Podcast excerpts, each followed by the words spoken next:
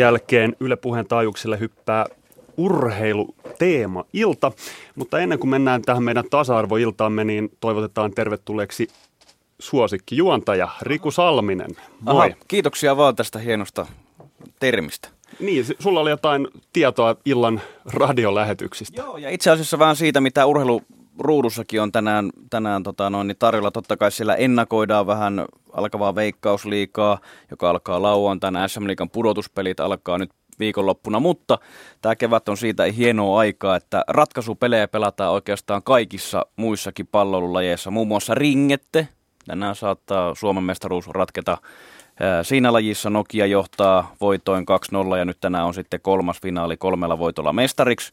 Naisten lentopallossa LP-viesti on finaalipaikka jo selvittänyt. Nyt HPK saattaa tänään rynniä myöskin finaaliin. Salibändissä pelataan välieriä, Mestiksessä pelataan välieriä. Eli tiukkoja pelejä oikeastaan joka puolella Suomen maata ja se on ihan hienoa aikaa tämä kevät, kun näin tapahtuu. Kyllä, ja siinähän oli aika paljon naisten urheilua myös mukana, että sopii hyvin meidän illan teemaan. Joo, kyllä. Se on ihan totta naisten urheilua, varsinkin toi ringettehän on semmoinen, että sitähän pelaavat vaan ainoastaan naiset. Ainakin Suomessa, mä en tiedä sitten, että pelaako muualla. Että ringettekin oikeastaan siinä mielessä merkillinen laji, että saa oikeastaan se mediahuomioon 2 kertaa vuodessa, silloin kun Suomi voittaa maailmanmestaruuden ja silloin kun sitten Suomen mestaruus ratkeaa. Ehkä se on sitten tänään sitten, että... Niin. Se vuoden toinen. Se jää nähtäväksi. Kiitos.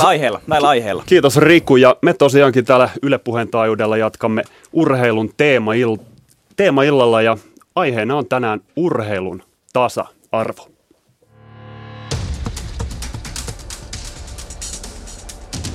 Yle Puheen urheiluiltaa.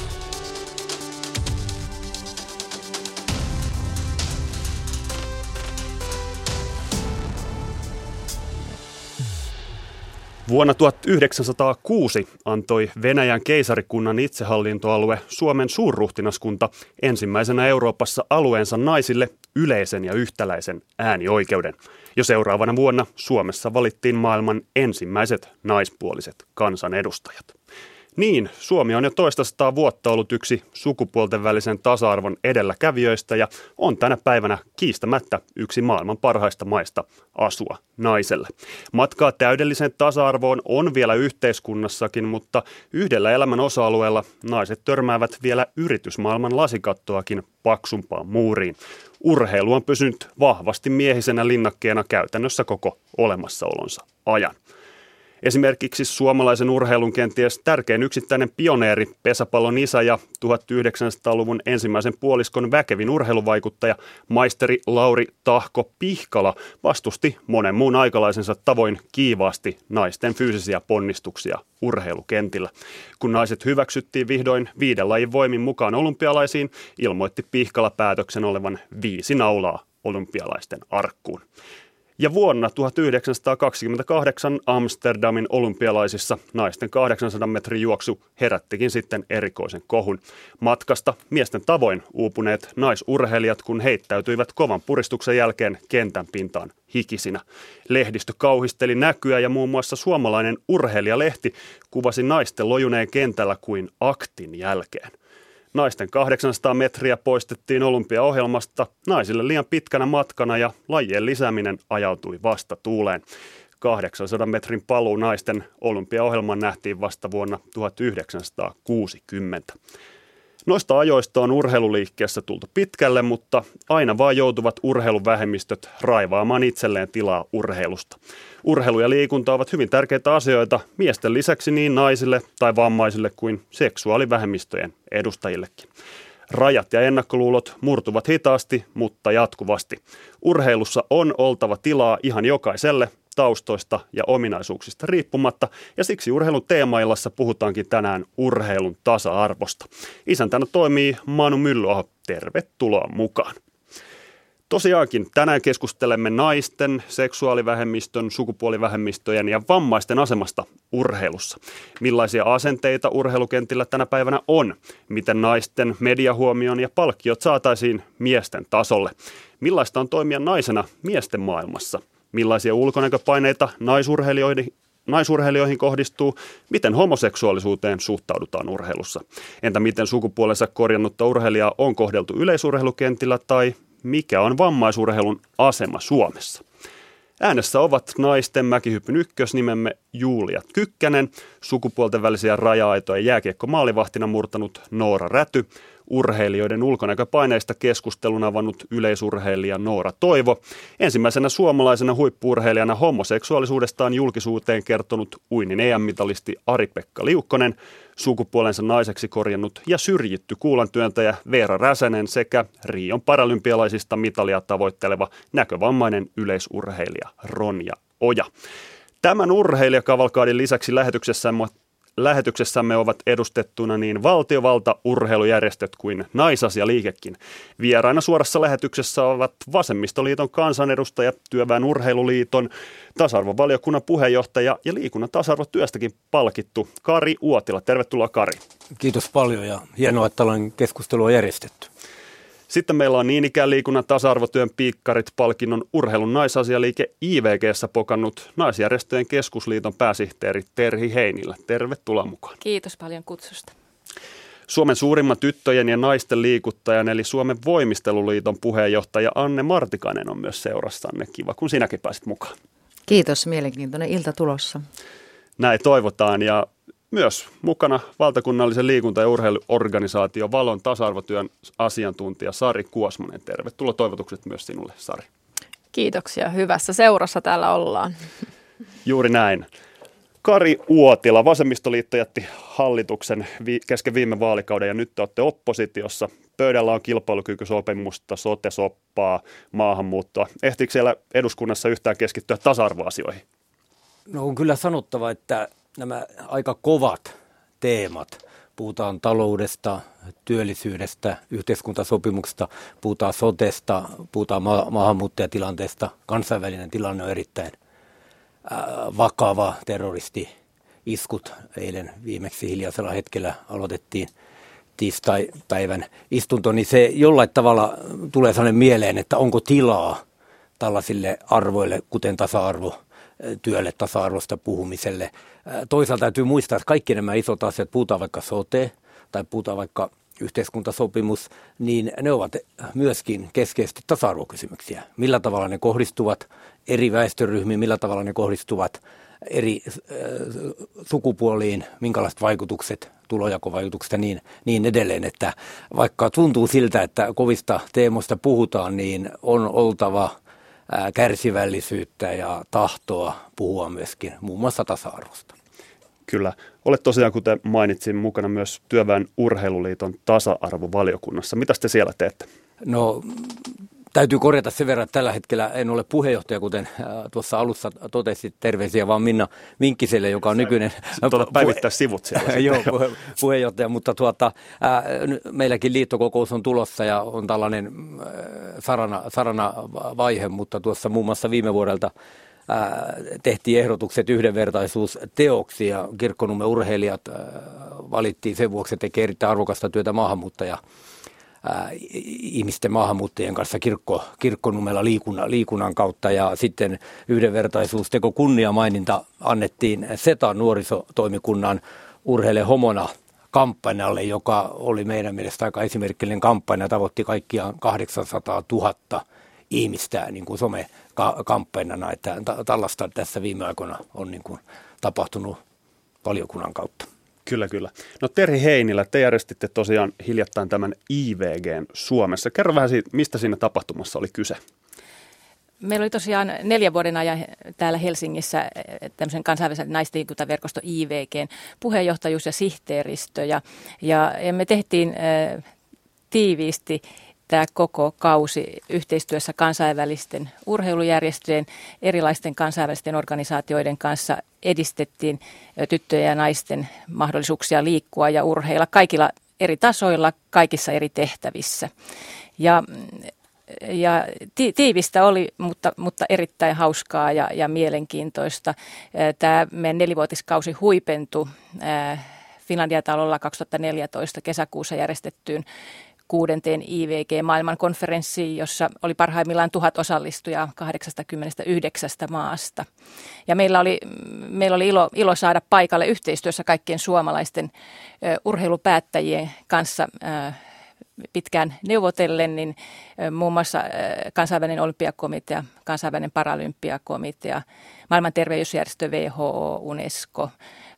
Meillä oli pitkä lista erilaisia kansainvälisiä toimijoita, Euroopan komissio, Euroopan neuvosto ja niin edelleen.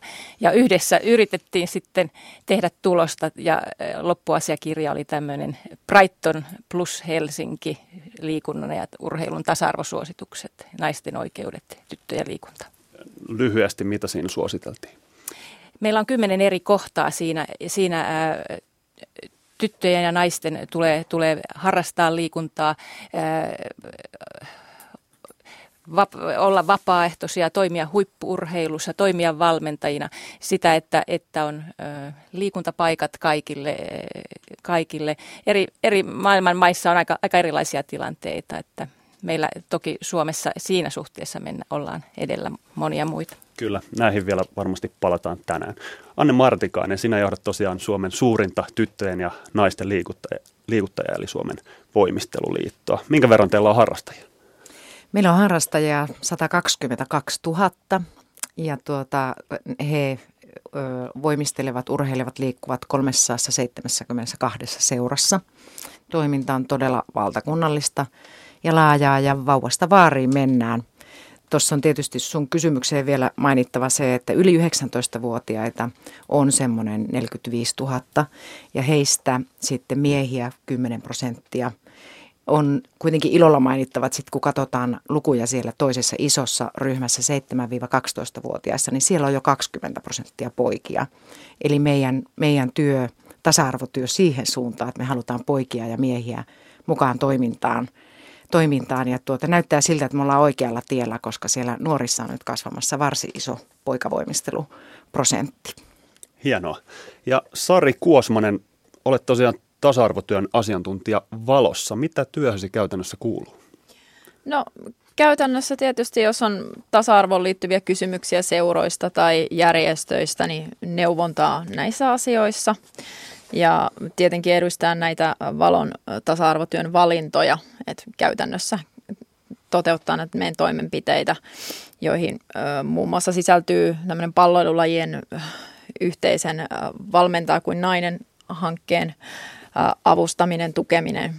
Sitten on liikunnaiset verkoston, joka on liikunnan ja urheilun tasa-arvotyön verkosto, niin sen koordinointia. Ja sitten on tärkeänä tässä nyt on ollut liikuntajärjestöjen näkökulmasta tasa-arvotiedon tuottamisen kehittäminen on yhdessä tällaisen ohjausryhmän kanssa. Se on ollut tässä syksystä lähtien. Ja sitten tietysti vielä sukupuolisen ja seksuaalisen häirinnän ennaltoehkäisyyn, niin päivitetään meidän materiaaleja ja mahdollisesti sitten siitä valmennuskoulutuksiin materiaalia nyt vielä tuotetaan. Kyllä, eli näillä eväillä käydään suorassa lähetyksessä keskustelua ja mukana myös tosiaan useampi urheilija. Haastattelu, mennään niihin myöhemmin. Aloitetaan nyt suora keskustelu sukupuolten välisestä tasa-arvosta. Miten te näette naisten aseman suomalaisessa urheiluliikkeessä? Sari voi vaikka aloittaa erityisasiantuntijana. Joo, niin kuin tässä Terhikin jo sanoi, että maissa tietysti tilanteet on hyvin erilaisia ja Suomi on edelläkävijä tasa-arvoasioissa ja myös liikunnassa ja urheilussa, niin ollaan tietysti monessa asiassa niin monia maita edellä, että sinällään etenkin osallistuminen liikuntaan, urheiluun. Meillä on lajikirjo kuitenkin. Me tytöt, pojat varmasti voi harrastaa melkeinpä mitä lajia haluavat. Ei siinä ole ongelmaa, isoa ongelmaa, mutta tietysti kehittämistäkin löytyy meilläkin ja nämä liittyy varmasti medianäkyvyyteen liittyy, että edelleen mediassa näkyy enemmän miesten kilpa ja huippu-urheilu. Ja jos naisurheilusta puhutaan, niin usein se saattaa olla sitten vielä sitä, että puhutaan urheilun ulkopuolisista asioista, että puhutaan hiustyylistä tai kenenkä puolisoja sitä ollaan tai äitiys nousee monesti perheasiat muuten, urheilun ulkopuoliset asiat esille. Sitten tietysti meillä on, niin kuin tänäänkin keskustellaan urheilujohtamisesta ja valmentamisesta, niin siellä meillä on vielä vähemmän naisia, että sinne toivoisi kyllä lisää naisia johtopaikoille sekä valmentamaan etenkin tuonne huippu-urheilunkin puolelle. Kyllä siinä tuli aikamoinen yleiskattaus näistä puheenaiheista. Perehdytään niihin vielä tarkemmin tässä lähetyksen edetessä. Onko muilla keskustelijoilla jotain näkökulmia tähän? No sen verran kyllä tästä IWG-nelivuotiskausi jätti meille tämmöistä perintöä ja eväitä, että hyvin mielellään nähtäisiin, että näitä kaikkia hyviä tavoitteita ja asiakirjoja, joita myöskin sitten tämän meidän kauden jälkeen muun muassa Euroopan neuvoston suosituksia, on Euroopan komission päätelmiä ja suosituksia tehtiin silloin. Eli meillä on paljon tämmöisiä hyviä asiakirjoja, joissa on ihan selkeästi se, että miten meidän tulisi edetä näissä urheilun tasa-arvokysymyksissä, saada naisia ja tyttöjä vielä enemmän mukaan. Että tämä olisi vähän niin kuin nyt tämmöistä tekemistä vaille valmis tämä homma. Kuten Sari tuossa mainitsi, niin itsekin tulkitsen sillä tavalla, että jos ajatellaan huippu-urheilua, niin huippu-urheilussa tänä päivänä aika paljon kaupallisessa, viihteellistyneessä huippu-urheilussa on tosi ratkaisevaa se, että mikä huomioarvo on. Jos on huomioarvoa, niin silloin saa sponsorirahaa, silloin saa TV-katsojia, silloin saa stadionin täyteen, jonka jälkeen saa taas lisää sponsorirahaa ja lisää taloudellisia resursseja. Ja kyllä naisten lajit niin monta kertaa tässä kierteessä jäävät sinne huonompaan asemaan, eli mieslajit saavat sen myönteisen kierteen päälle, rahaa tulee lisää, näkyvyyttä tulee lisää, sponsoreita tulee lisää, jonka jälkeen on mahdollista rakentaa parempia puitteita ja saada lisää huomioarvoa, ja naisilla käy toisinpäin. Kyllä tässä on aika paljon tällainen rakenteellinen sisäänrakennettu iso ongelma, jota pitäisi pystyä vähän ravistelemaan. Kyllä. Yksi lajien välisestä sukupuolten epätasa-arvosta viime vuosina kärsineistä urheilijoista on naismäkihypyn ykkösnimemme Julia Kykkänen. Hypätään aiheeseen Julian tunnelmien kautta. Julia Kykkänen, olit mäkihyppääjä jo silloin, kun naisia ei vielä päästetty olympialaisiin hyppäämään, mutta naisten mäkihyppysit vihdoin päätettiin ottaa Sotsiin 2014 mukaan. Millä mielellä ja toiveella te silloin 5 vuotta sitten seurasitte naisten hyväksymistä mukaan tärkeimpiin arvokisoihin? No kyllähän se silloin totta kai Oslossa, niin kaikkihan sinne lähti hyppäämään hemmetin hyvin, jotta sitä kautta ansaittaisi se paikka sinne. Ja kyllähän se totta kai sitten, kun tuli myöntävä vastaus, niin oli totta kai hieno asia, että kyllähän sitä oltiin niin kuin haettu varmaan jo pidemmän aikaa, mutta nyt ollaan siellä ja se on hyvä sille. Niin, hyvä juttu olympialaisissa ollaan, mutta toteutuuko se tasa-arvo kunnolla vieläkään? No meillähän on totta kai se meidän oma maailmankappi ja me keskitytään siihen ja tehdään töitä sen meidän oman maailmankapin, että ei siinä ole paljon varaa miettiä niitä miehiä, että mitä ne tekee. No, mutta mitä sä koet, toteutuuko tasa-arvo naisten mäkihypyssä, jos verrataan miehiin?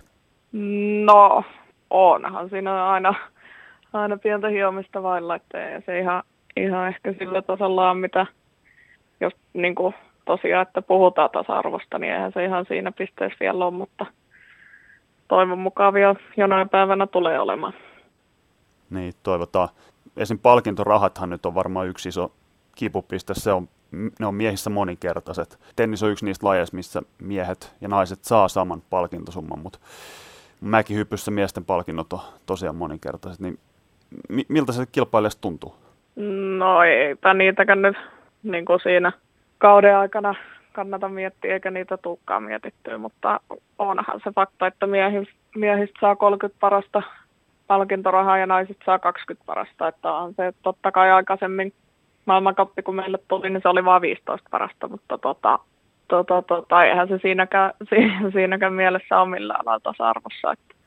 Kyllä, sitten media huomio on tietysti yksi toinen asia, sekin keskittyy aika vahvasti siihen miesten maailmankapiin, ja kisat on parempaa aikaa. Salppurissahan hyppäsitte muun muassa, hypättiin sekä miesten että naisten kisa, mutta se naisten kisa oli perjantai-aamupäivällä, eli todella huonoon aikaan niin kuin mediaseurannan kannalta. Mitäs terveisiä sä lähettäisit näille kisa-aikataulujen suunnittelijoille näin tasa-arvomielessä? Niin, no sanotaan, että jos nyt mietitään niin kuin Suomen tilannetta, jos puhutaan tasa-arvosta, niin kyllähän se ei ole pelkästään toikin aika paljon kertaa, mitä täällä niin kuin naismäkihyppystä ajatellaan, että jos alkuperäisuunnitelma oli, että me hypätään illalla, mutta sitten miehet meneekin meidän neille ja me hypätään 9 aikaan ensimmäinen kierros, niin siinä mun mielestä mitään järkeä ole. Jos nyt ajatellaan sitten tavallaan niitä tulevia MM-kisoja, niin toivon mukaan järjestäjät miettii 2 kertaa, että mihin ajankohtaan laittaa naiset hyppäämään. No mitäs treeniolosuhteissa ja harjoittelumahdollisuudessa? Koet sä, että oot saanut harjoitella niin paljon kuin sun on tarvinnut? No joo, siis itsehän varmaan niin kuin jokainen se oma harjoittelunsa määrittää ja treenaa niin paljon kuin itse haluaa, että me ollaan vähän eri lailla hoidettu asiat kuin miehet ja me ollaan hakeuduttu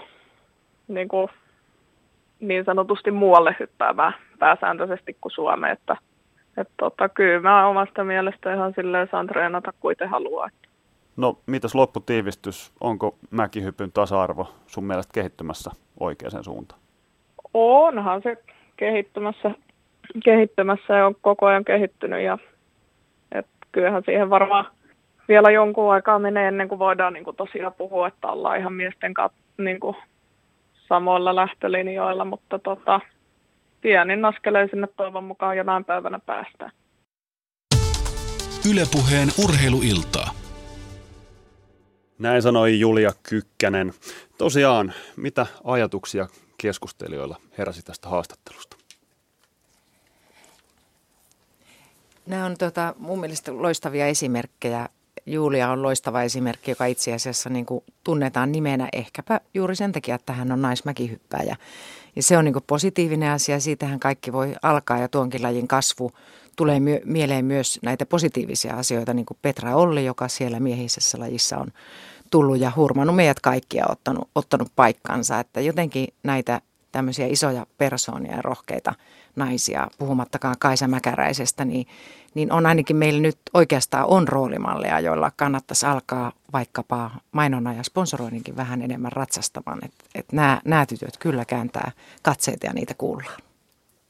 Kyllä on hieno olla ylpeitä, että Julia sieltä hyppää ja menestyy näin hienosti. Että usein näissä lajeissa sitten, pienissäkin lajeissa, että kun tuntuu, että jos miehet ei oikein juuri sillä hetkellä menesty, niin on naiset tulleet apuun niin kuin juuri painissa ja mäkihypyssä on käynyt. Ja kyllä tämä valitettavan yleistä ilmeisesti naisurheilussa joukkuepuolella ainakin on tämä kuutamovuoro, mistä Julia kertoi ja että näin käy, vaikka menestystäkin on, niin vuoroja siirrellään ja sellaista, mutta että kyllä kiinnittäisin huomioon myöskin tähän näihin palkkioihin ja urheilija-apurahoihin. Itse asiassa tänään tarkistin, että mitkä oli tälle vuodelle, tälle talvikaudelle urheilija-apurahat, opetus- ja kulttuuriministeriön myöntämät, niin 515 000, 140 000 euroa myönnettiin 12 urheilijanaiselle ja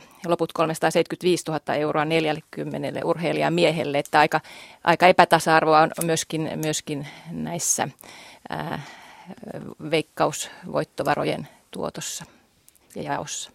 Ja sitten näistä palkintorahoista, että näistähän on tasa-arvovaltuutetulta myös löytyy lausuntoja näihin liittyen ja näistä on myös tullut kysymyksiä sitten, että onko kysymys syrjinnästä, että jos on pienemmät palkkiot naisten kilpailussa kuin miesten kilpailussa. Että ihan hyvä kysymys. No mä vähän provosoin, että siis urheiluhan on pohjimmiltaan viihdettä ja toimii markkinataloudessa ja yleensä se on hyvin ansaittu se tietty palkintosumma, mitä kustakin kisasta on saatavilla. Eli mitkä on ne perusteet, millä naisten pitäisi sit saada semmoisissa lajeissa, missä he ei kerää yhtä paljon huomioon, niin miksi heidän pitäisi saada sama palkintosumma kuin miesten?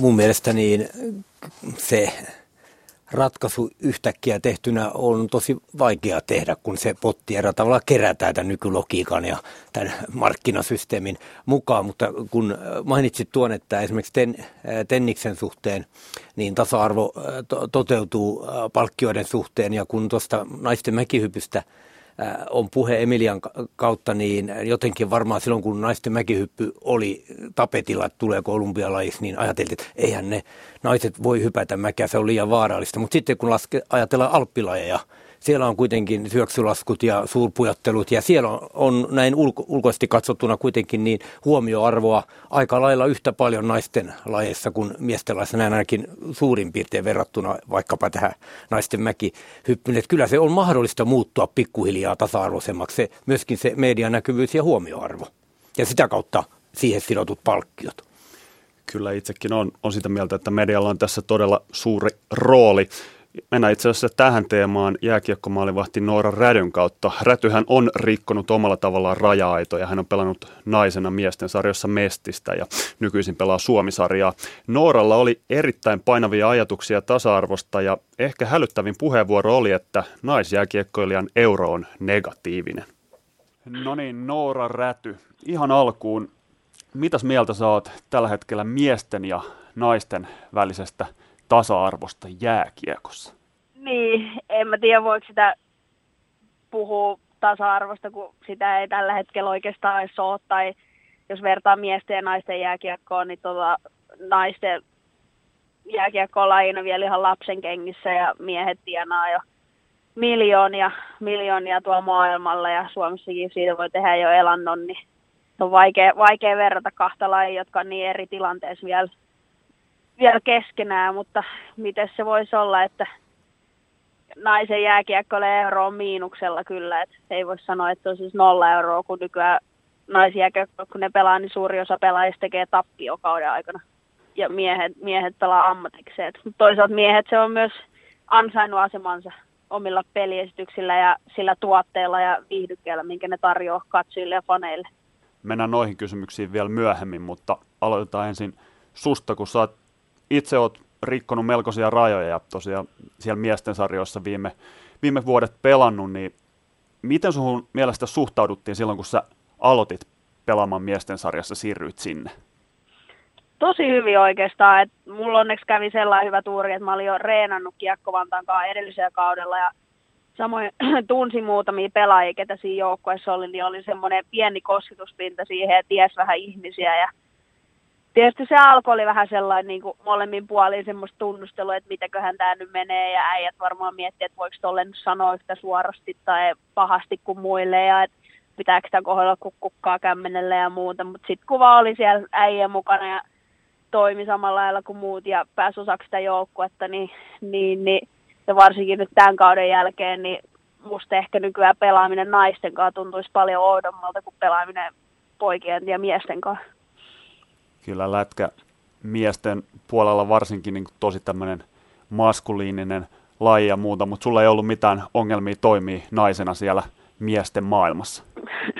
No ei oikeastaan, että jos ajattelee mun juttuja ja läppejä ja muita, niin jonkun tosi naisellisen naisen voisi ehkä vaikea olla sulattaa niitä juttuja, mitä mä välillä lauon, että mä luulen, että munkin jutut ja tavallaan toi persona sopii paremmin tonne miesten puolelle. Et kyllä nekin tietysti on välillä ihmetellyt sieltä, että mistä juttua oikein tulee, kun on välillä niiden juttuihin lähtenyt mukaan, niin ne on ollut aika yllättynyt, että mäkin kommentoin niihin välillä, mutta ehkä se sitten nytkin on sitten niillekin aika normaalia jo, että pystyy osallistumaan noihin läppiin ja muihin, ja miehissään se aika paljon niin kuin se koppihuumori perustuu siihen, että tavallaan, jos nyt karskissa sanoit vaan niin kuin vittuillaan toisille pelaajille, niin sitten jos naisissa tekee samaa, niin se tavallaan otetaan henkilökohtaisesti.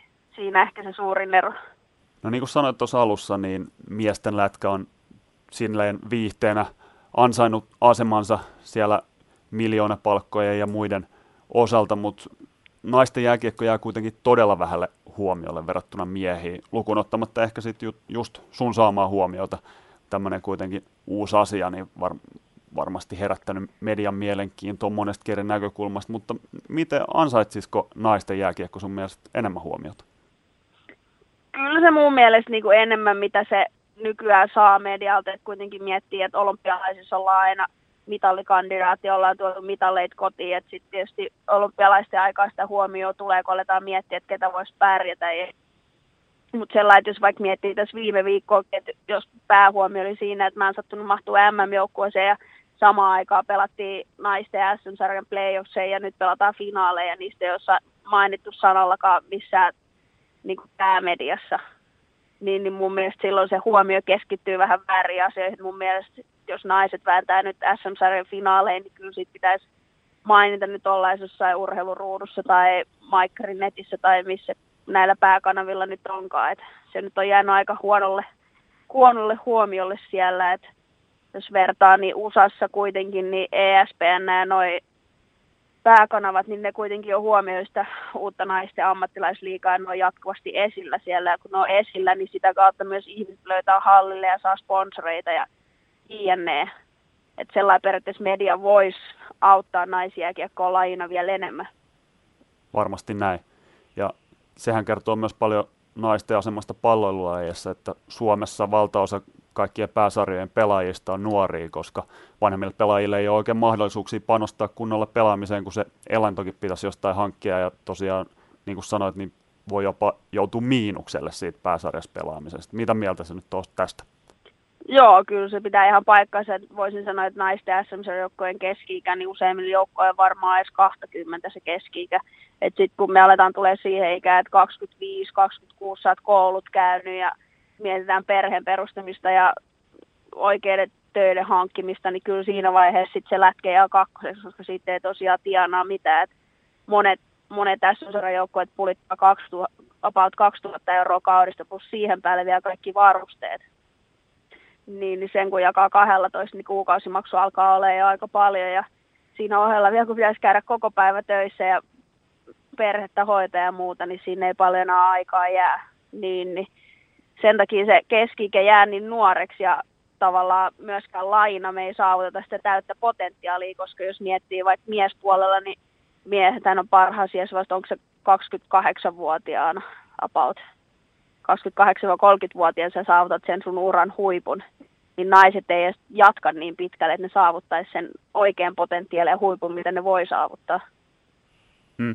Mitä tälle sun mielestä voisi tehdä? Totta kai media voisi antaa enemmän huomioon, mutta saako naiset sun mielestä tarpeeksi tukea esimerkiksi yhteiskunnalta? Tai no sponsorituloissahan naiset jää niin kuin täysin paitsioon verrattuna miehiin. Mitä tälle voisi tehdä? Niin, sponsorithan tietysti hakeutuu niiden urheilijoiden luokse, ketä on kaikista eniten medialla esillä. Et sitähän ne sponsorit sillä hakee, että ne saa sitä näkyvyyttä omalle firmalleensa. Ja jos miettii, että joku sponsori lähtee tuossa naisten SM-sarjan joukkueen mukaan, niin jos ei ne joukkueet mediassa näy, niin silloin se näkyvyys myös jää hyvin pieneksi, kun katsojaluvutkin on vielä niin pieniä. Eka pitäisi lähteä ihan siitä, että joukkueiden pitäisi keksiä semmoisia tavallaan uusia markkinointikeinoja, mitä ne saisi ihmiset liikkeelle ja katsoa pelejä, koska sitten mä veikkaan, että jos ihmiset täyttää hallia, niin silloin sinne saadaan se hyvä fiilis ja se urheilutapahtuma, niin sitten kiinnostuu media, ja sitten kun media kiinnostuu, niin sponsorit kiinnostuu, ja sitten saadaan sitä rahaa liikkeelle myös joukkueille. Et varmasti niinku laina ollaan myös tyydytty vähän liikaa siihen, että no ei myös sitä näkyvyyttä nyt saada, ja sitten nyt vähän vaan sitten itkeskellään silloin tälleen, että mun mielestä joukkueiden pitäisi myös itse olla paljon aktiivisempia vaikka somessa ja keksiä niitä markkinointikeinoja, että miten ne ihmiset saadaan sinne hallille, koska mä oon tosi monta kertaa kuullut, että sit kun joku menee katsoa sitä peliä, niin se yleensä menee myös uudestaan ja tavallaan kiinnostuu siitä lajista. Kyllä, ja sähän oot itse elävä esimerkki siitä, että se huomio tuo sponsoroita, itse pelaat ammatiksessa nimenomaan näiden sponsorien mahdollistamana. Joo, kyllä, että en mä ilman mitään sponsoreita ja tukijoita, niin en olisi tässä tilanteessa, ne mahdollistaa sen täysin, että nyt viime kaudella Mestiksessä sai joukkueelta palkkaa, mutta tällä kaudella kun siirtyi sarjaportaan alemmas Suomi-sarjaan, niin siellä ei makseta pelaajille lähinnä muuta kuin kulukorvauksia sitten, että siitä ei elantoa saa, niin se on sitten mahdollista erilaisten sponsoreiden kautta tämä mun pelaaminen ammatikseen. Et ei voi olla kiitollinen siitä, että kuitenkin mahdollisuudet niin kuin päästä tähän pisteeseen oli aika pienet itsellä. Et on kyllä sellainen niin kuin kiitollinen siitä kaikesta tuesta, mitä on saanut tämän matkan varrella. Mm.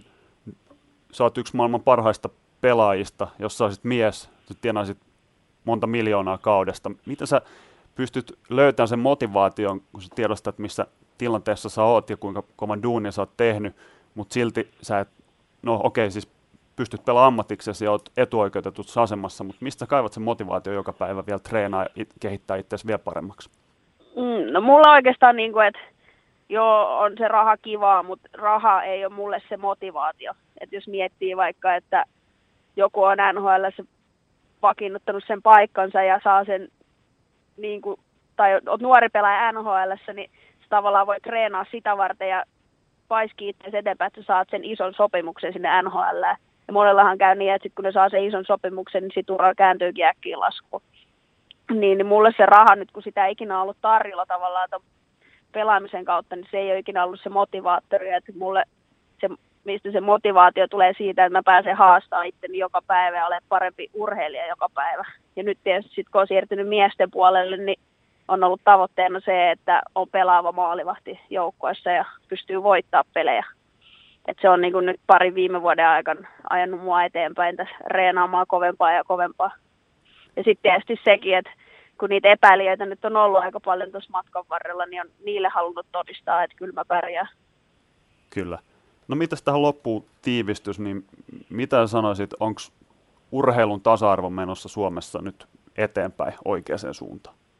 Kovasti siihen nyt ainakin tehty töitä ja sellainen koetettu tuoda myös naisurheilijoita esille. Nyt yksilöurheilun puolella on niin kuin Petra Olli ja Alisa Vainio ja on noussut tämmöisiä hyviä yksilöitä ja on esillä tietysti Mäkäräinen ja hiihtäjiä ja muita löytyy. Et nyt sitten pitäisi keksiä, että miten saataisiin naisjoukkueurheilua paremmin esille. Et kuitenkin on mun mielestä ihan laadukas lentopallosarja ja on laadukas naisten SM-sarja ja futiksen puolella löytyy hyviä joukkueita. Että sitten miten saataisiin niinku sitä enemmän esille. Et yksilöurheilijat rokkaa aika hyvin tällä hetkellä naispuolella, mutta mun mielestä joukkueilla on vielä niinku parantamisen varaa. Yle Puheen urheiluiltaa. Siinä tuli erittäin paljon tärkeää asiaa ja tarkkasilmäisiä oivalluksia jääkiekkomaalivahti Noora Rädyltä. Kuuntelet Yle Puhetta ja urheilun tasa-arvoiltaa. Vieraana Kari Uotila Vasemmistoliitosta, Anne Martikainen Voimisteluliitosta, Terhi Heinilä Naisjärjestöjen keskusliitosta sekä Valon tasa-arvotyön asiantuntija Sari Kuosmanen. Nooran haastattelun aikana jokaisella kynät sauhsivat aika kovaan tahtiin. Kuka haluaa aloittaa? Kari, ota pallo kiinni.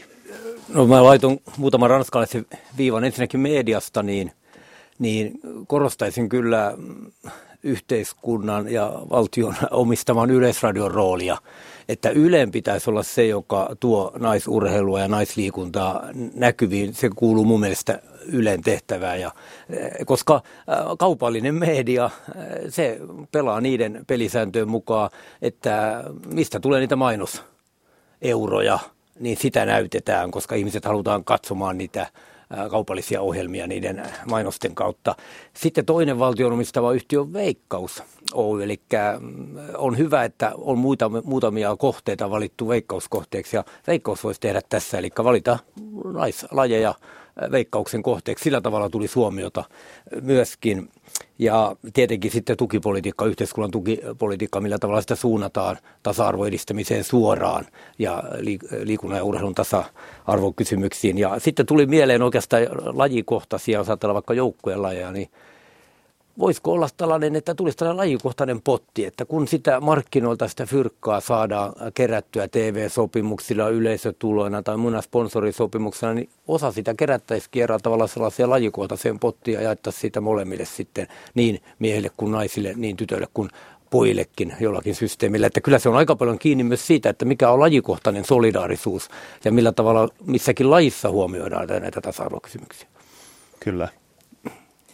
Joo, monenlaista ajatusta tulee mieleen. Ehkä nyt esimerkiksi tämä perusasia, että jos kuitenkin myönnetään, että suurin osa urheilujohtajista on miehiä, suurin osa valmentajista on miehiä ja itse asiassa äsken mainitut rahapäätökset tehdään pääasiassa miesjoukossa, niin aivan varmasti tässäkin on näkökulmaa, jota pitäisi huomioida, että miten tästä voidaan sitten muokata jotain ihan muuta. Että itse tietysti on sillä lailla siinä asemassa ison lajiliiton johtajana, että pääsen liikkumaan tuolla niin sanotun urheilujohdon, järjestöjohdon maailmassa ja en ennen tähän pestiin ryhtymistä 5 vuotta sitten voinut kuvitella, että kun menen sinne, niin siellä on 90% pukumiehiä ja sitten siellä on meitä muutamia naisia joukossa. Jopa niinkin, että kun me kaikki lajit kokoonnutaan olympiakomitean valtuuskunnan kokoukseen ja meitä on siellä yli 100, niin etsimällä saa etsiä, montako naista on paikalla. Ja kyse on siis suomalaista urheilujohtamisesta.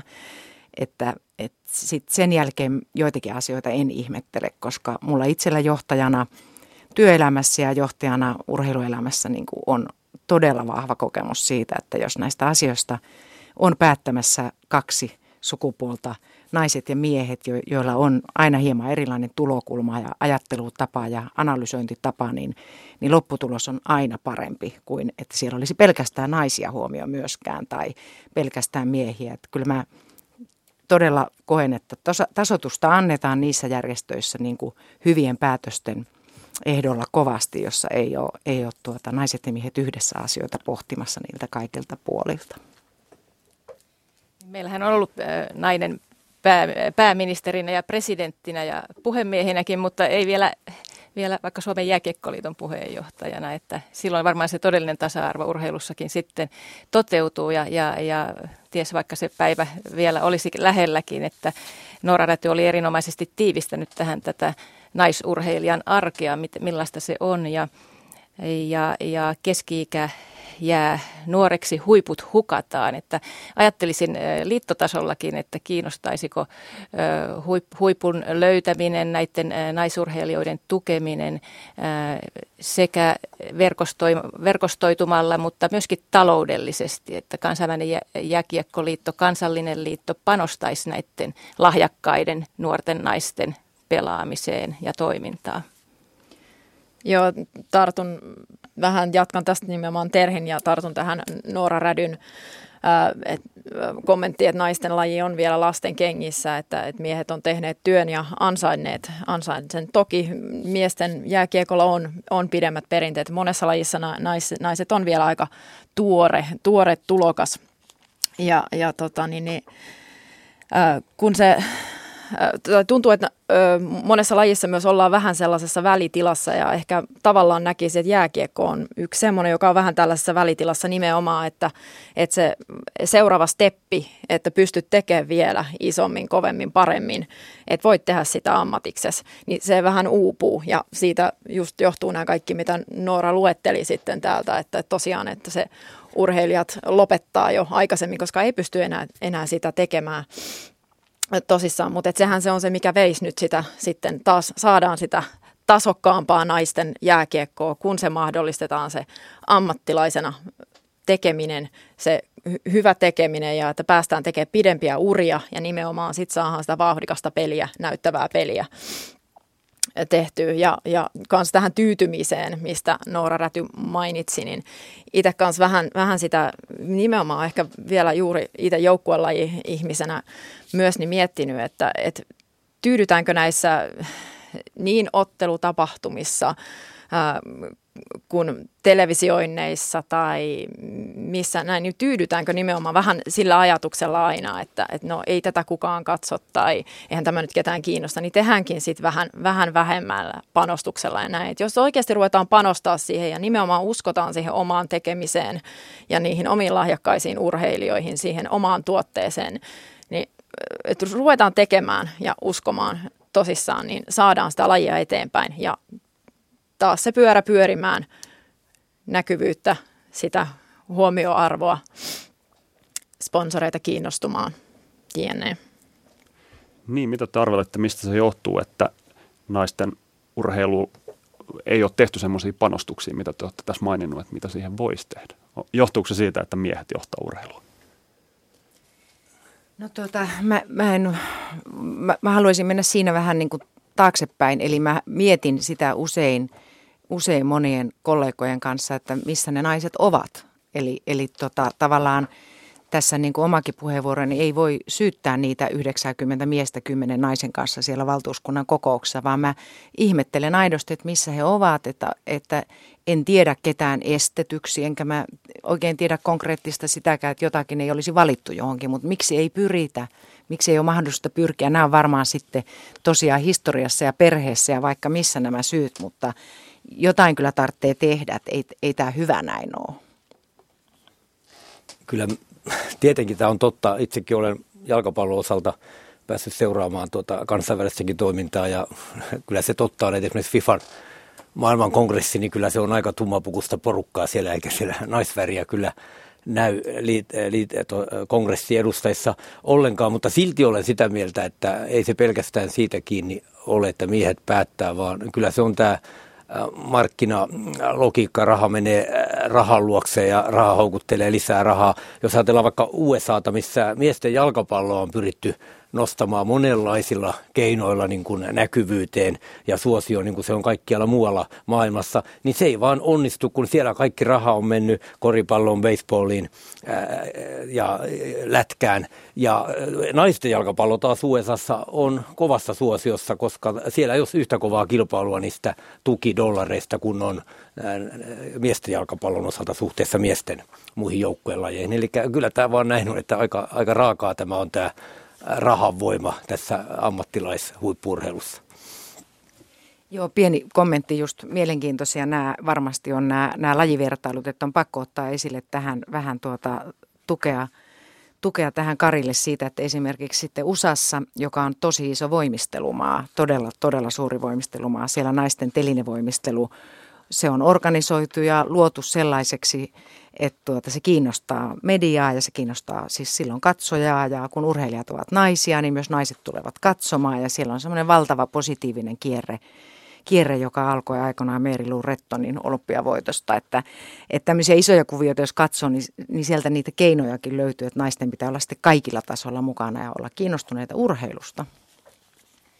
Kyllä mä näkisin, että me ollaan vähän jäämässä Suomessa nyt tässä niin kuin näitä kansainvälisesti muiden jalkoihin, että meidän pitäisi ottaa mallia nyt ihan kansainvälistä olympiakomiteasta, jota pidetään usein aika tämmöisenä niin kuin taantuneenakin kerhona, mutta kyllä on sanottava, että siellä on paljon tällä hetkellä sukupuolten tasa-arvon välisiä rakenteellisia uudistuksia, jotka meille hyvin sovellettuna, niin mä en näkisi tätä tilannetta ollenkaan toivottomana. Että me saadaan tämä muutettua, mutta se johtuu näistä ikään kuin vanhoista rakenteista. Että meillä on sitten taas uusia lajeja, esimerkiksi triathlon, joka on rakentanut uudelleen. Eli he on sanonut, että palkkiorahat ja televisiointiaika tulee olla sama sekä miehille ja naisille ja näillä mennään, mutta sitten mä uskon, että nämä on nyt vaan, että meidän täytyy tehdä muutoksia meidän järjestelmiin yhdessä, naiset ja miehet.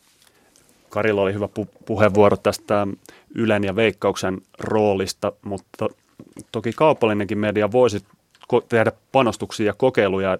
Noora Räty mainitsi tämän ESPN:n ja naisjääkiekon USAsta ja esimerkiksi Ruotsin puolella naisten jalkapallohan on noussut aika pitkälti myös paitsi Ruotsin menestyksen niin iltapäivälehtien antaman jättimäisen niin kuin näyttöikkunan avulla isoksi.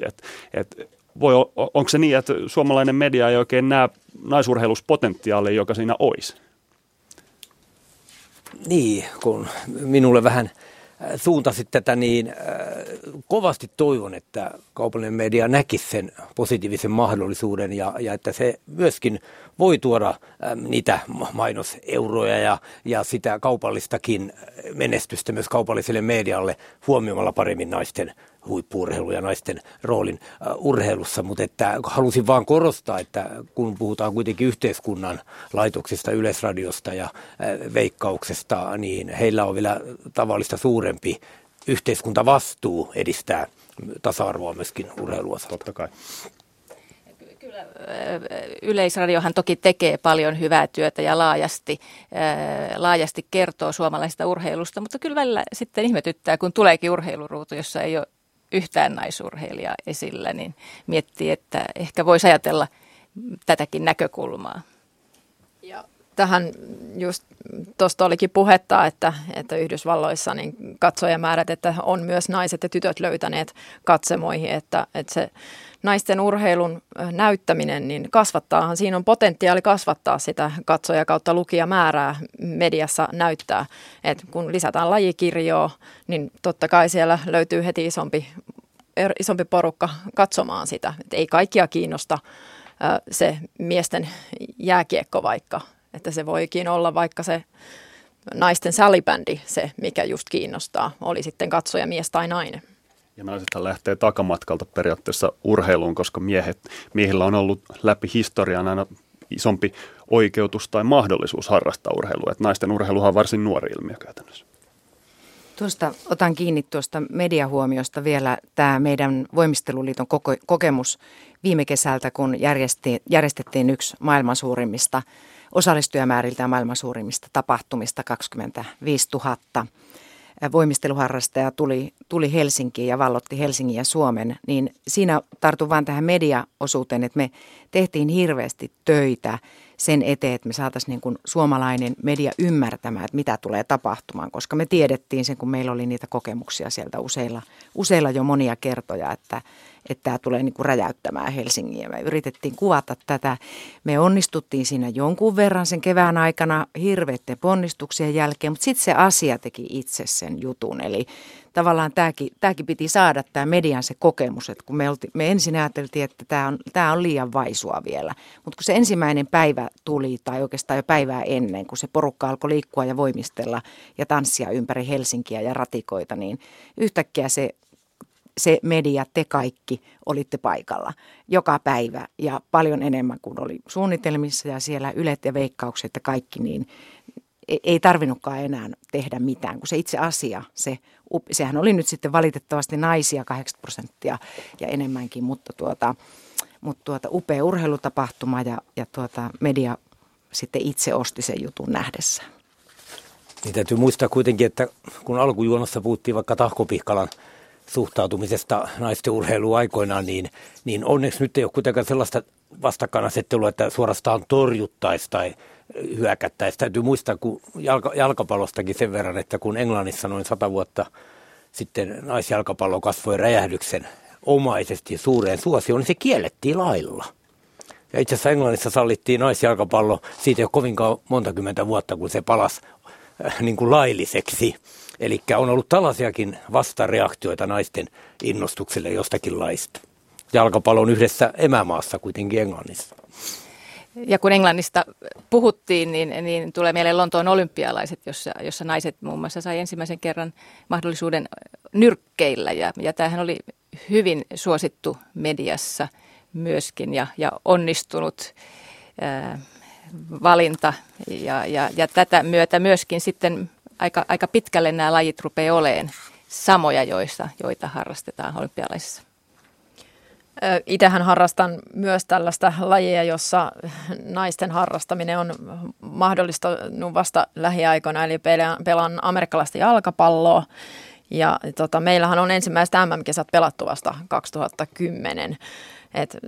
Itselläkin on kokemusta tästä tällaisesta pioneeriroolista ja jos mietitään jotain, vaikka maratonjuoksuukin, joka on tänä päivänä hyvin harrastettu sekä naiset, miehet ja eihän silläkään ole perinteet, että naiset saanut maratonjuoksua harrastaa kuin sieltä 70-luvulta saakka, että sekin on nähty naisille niin terveydelle vaaralliseksi lajiksi.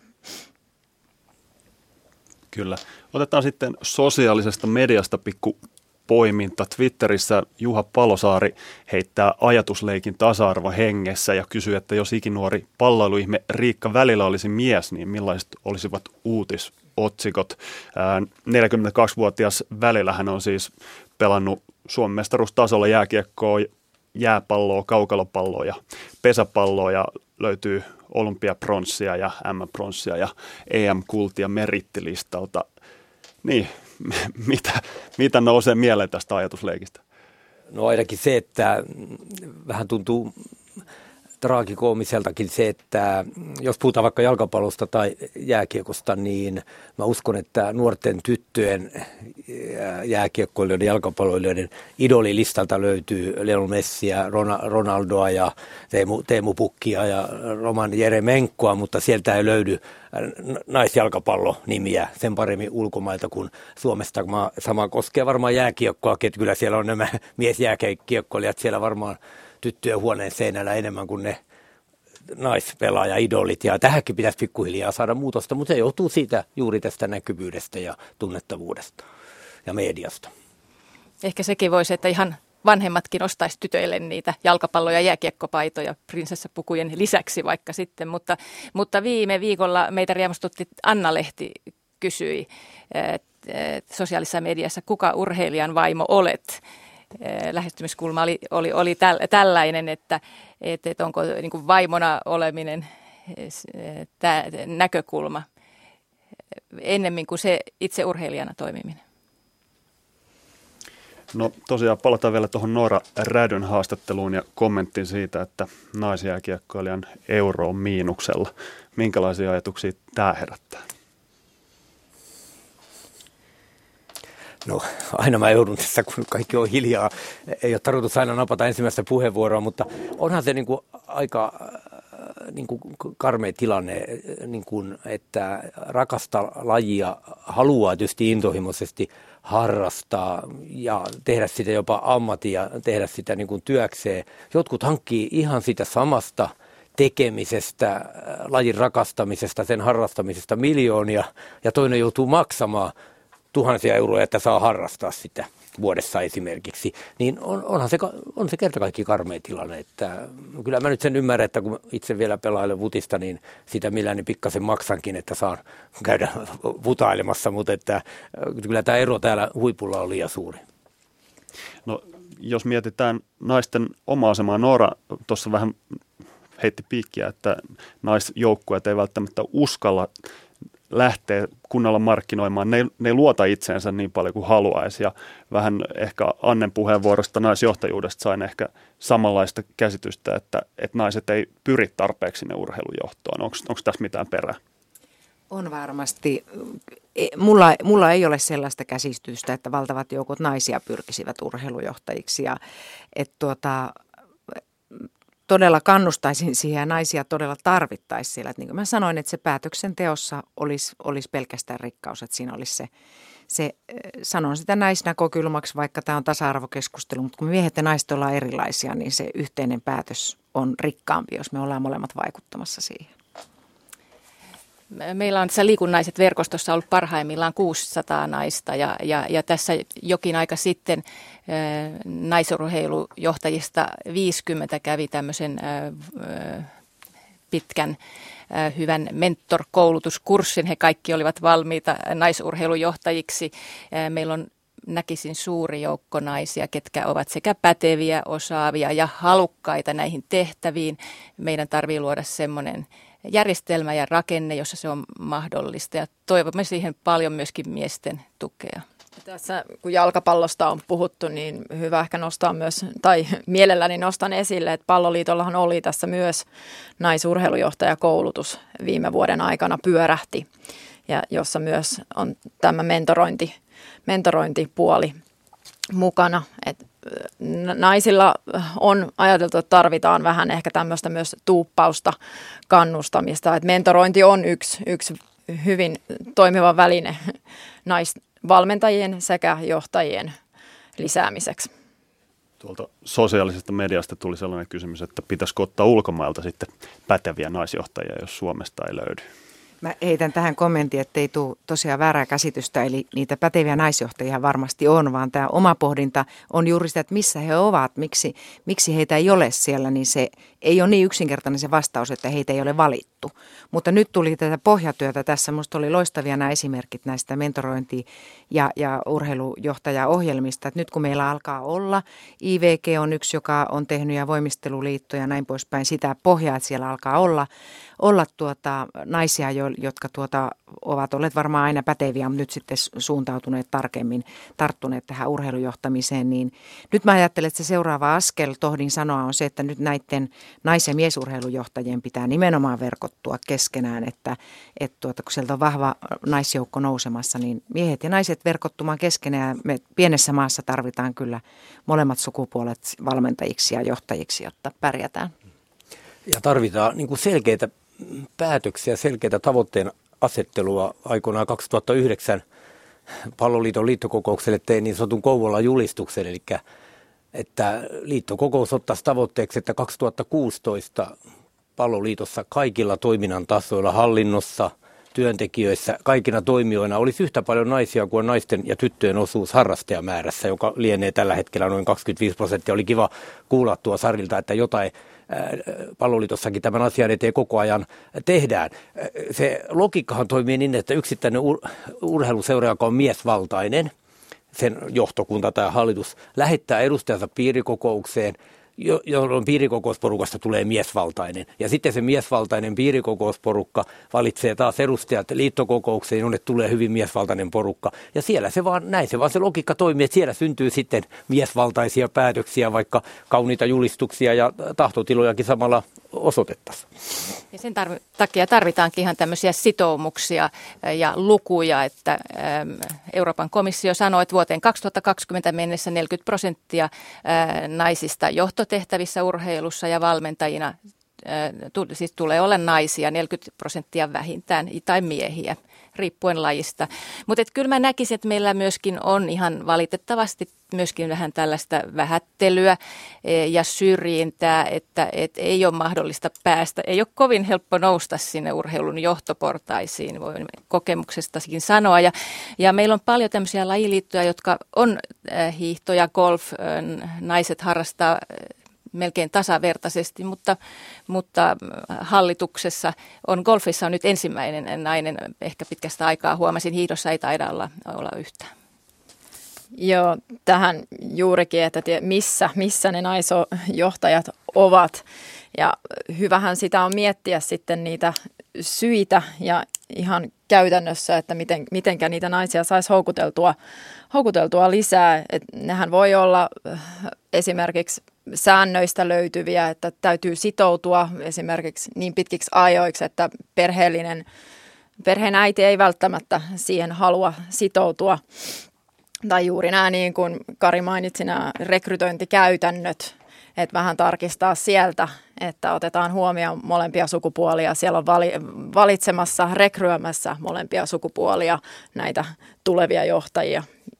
Esimerkiksi tämmöisillä tavoilla voi edistää.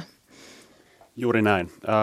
Otetaan sitten pieni poiminta sosiaalisesta mediasta, eli Yle Urheilun Twitter-tili on kysynyt, että saako naisurheilu mielestäsi tarpeeksi näkyvyyttä mediassa, ja henkilön nimeltä Kimmo Kymäläinen on vastannut, että ehdottomasti ei, kaikki naisten rantalentopalloottelut pitäisi näyttää livenä esim. Mäkihypyn sijaan.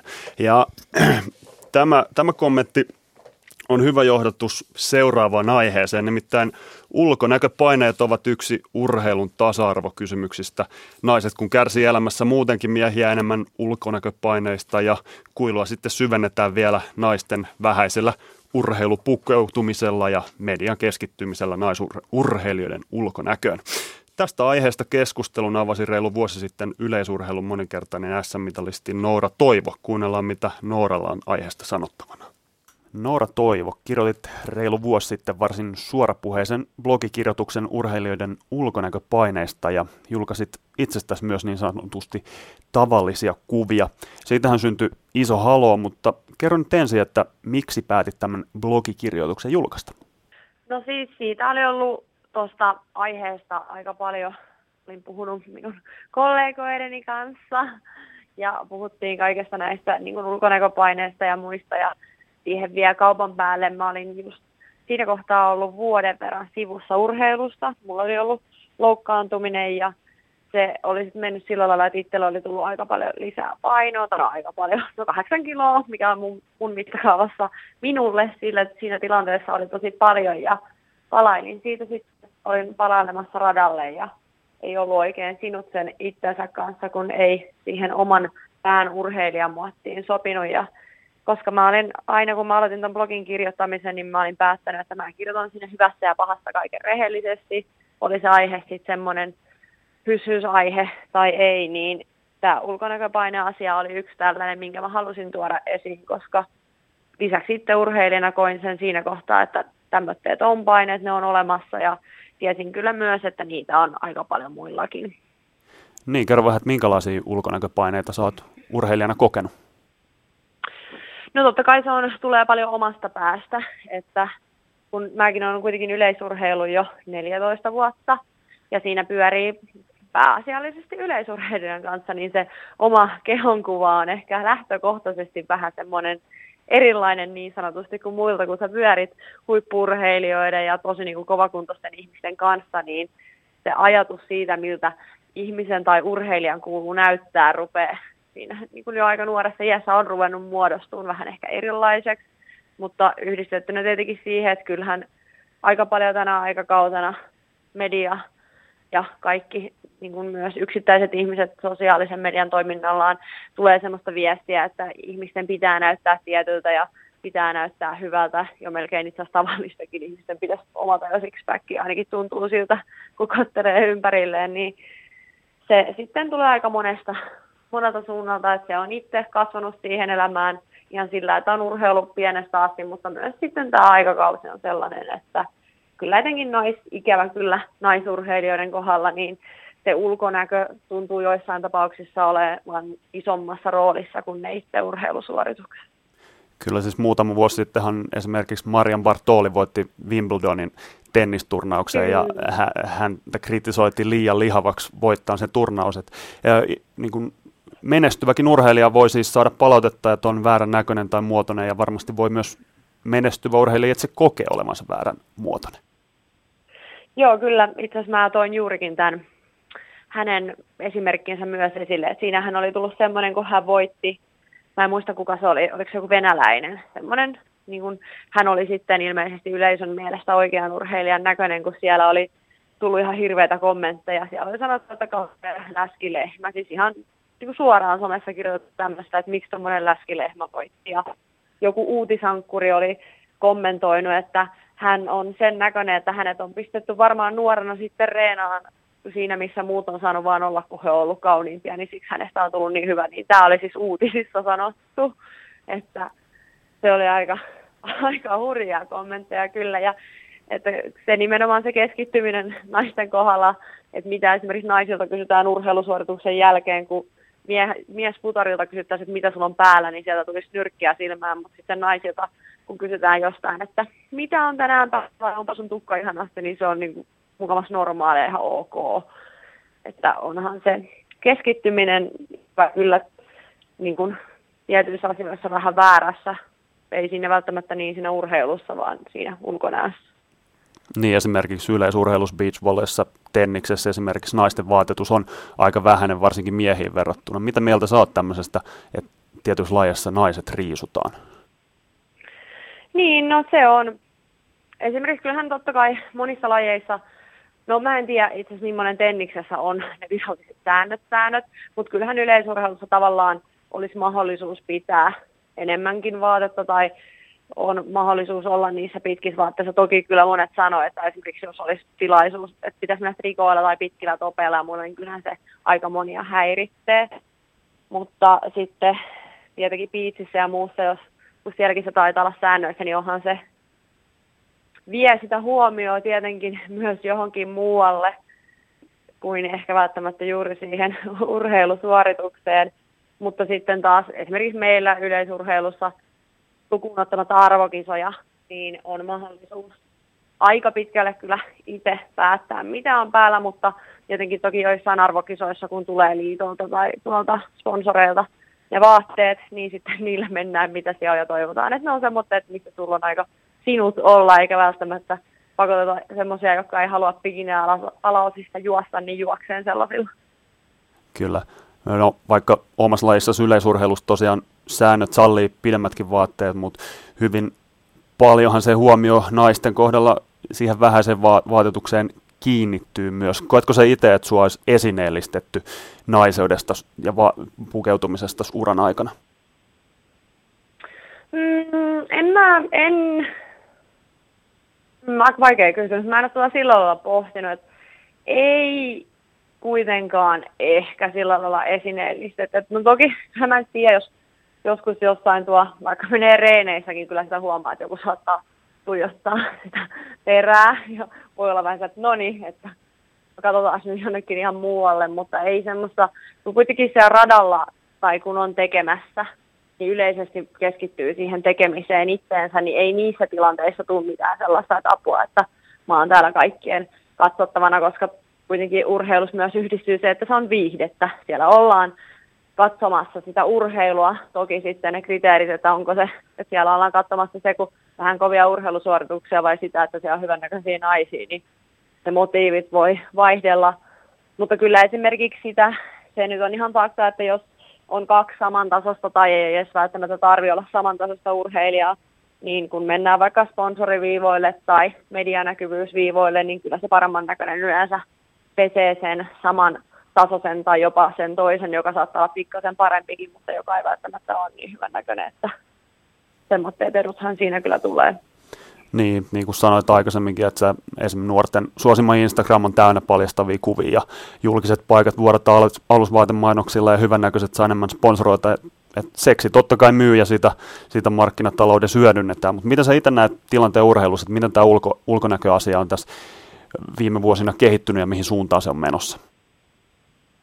Kyllä, no toki mä en tiedä, millaista se on esimerkiksi 30 vuotta sitten ollut, että kyllä mä jotain, kun tämä räjähti käsiin tuo aihe, niin kyllä niitä sanottiin, että jo silloin oli, että nämä, jotka veti, tuli hirveän haloo, kun tuli ensimmäiset veti näillä bikini-ala-asilla esimerkiksi yleisurheilukisoissa ja siitä tuli, mutta kyllä se on mun mielestä menossa koko ajan enemmän ja enemmän siihen ulkonäkökeskeisempään. Ikävä kyllä ei ole ehkä semmoinen polku, mihin toivoisi, että se lähtee, mutta ainakin omasta mielestäni se on, kun se ei ole enää edes vaan media, jos sitä tulee esille, vaan ihan niin kuin tavallisissa ihmisissä nämä sosiaalinen media ja muu, niin se lyö siihen vielä lisää pökköä pesään, että rupeaa näyttämään siltä, kun totta kai kaikki ottaa aina hyvännäköisiä kuvia ja niin kuin hyvässä valossa otettuja kuvia mitä tahansa itsestään, että tavallistenkin ihmisten, jotka ei välttämättä urheile, kun heidänkin pitää olla neitikissä tai hyvännäköisiä tai kovassa kunnossa, niin puhumattakaan sitten, kun sä oot urheilija, niin sunhan pitää olla jotain ihan jäätävää, että kyllä se on mun mielestä koko ajan menossa siihen, että se on se kuori, eikä välttämättä se sisältö, millä on merkitystä, mutta se on kyllä semmoinen suunta, mihin mä itse en ainakaan toivo, että yhtään enempää mennä. Oletko sä puhunut miespuolisten urheilijoiden kanssa, että onko ne kokenut paineita? Oon puhunut ja kyllä ne on.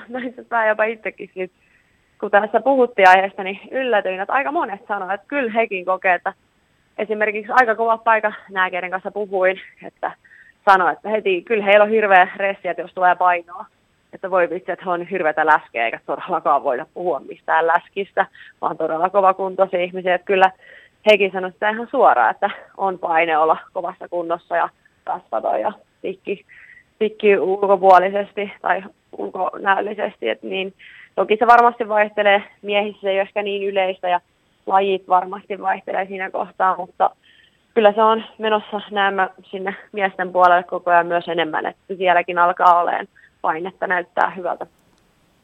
No hei, otetaan tähän loppuun. Minkälaista palautetta sait silloin vuosi sitten, kun tästä asiasta kirjoitit? Silloin, kun oli juurikin tämä ensimmäinen kirjoitus, niin siitä tuli enimmäkseen kyllä hyvää. Toki no siitä tuli hirveä niin mussutus, kun joku käytti musta sanaa huippu-urheilija ja sitten siitä oli, että hän ei ole huippu-urheilija, bla bla bla, että se nyt lähti siinä myös sivuraiteille ja sitä kautta tuli semmoista negatiivista, mutta yleisesti mitä sain, niin kyllä tuli aika siis todella paljon, että ihan ylivoimaisesti suurin osa oli positiivista ja aika paljon tuli urheilijoilta, etenkin naispuolisilta urheilijoilta, nuorilta ja vanhemmilta, että ihanaa, että toit tämän asian esille ja kiitos ja olipa arvokas teksti, niin se tuli kyllä, oli tosi hyvä fiilis, kun sitten sai vähän niin kuin kollegoilta, että kiitosta ja semmoista, että hienoa, että tuot tämmöisiä niin kuin vaietumpia asioita esiin, kun moni ei kuitenkaan uskalla niistä ääneen puhua, koska siitä voi tulla aika nopeata semmoinen mestausmeininki, mutta tässä tapauksessa ei onneksi kyllä tullut. Yle Puheen urheiluiltaa. Näin sanoi siis Noora Toivo. Kuuntelet Yle Puheen urheiluiltaa tasa-arvosta ja studiossa on juontajana Manu Myllyaho, vieraina Kari Uotila, Terhi Heinilä, Anne Martikainen ja Sari Kuosmanen. Minkälaisia ajatuksia ulkonäköpaineista? No joo, tässähän nyt on aika tietysti perinteinen heti, jos urheilun tasa-arvosta ja naisurheilusta puhutaan, niin nämä, että mielellään sitä rantalentopalloa sitten katsottaisiin ja nämä normit ja kauneusihanteet, että miltä naisen tulee näyttää tai miltä urheilijan tulee näyttää. Tästähän on aikaisemmin ollut ennen tätä lihasmuotia niin sanotusti, niin jopa vähän sitten ongelmaa nuorilla tyttöurheilijoilla. Esimerkiksi judokoita on tutkittu, että he ei uskalla tehdä voimaharjoittelua, koska sitten he menettävät nämä naiselliset piirteensä, kun heistä tulee liian lihaksikkaita.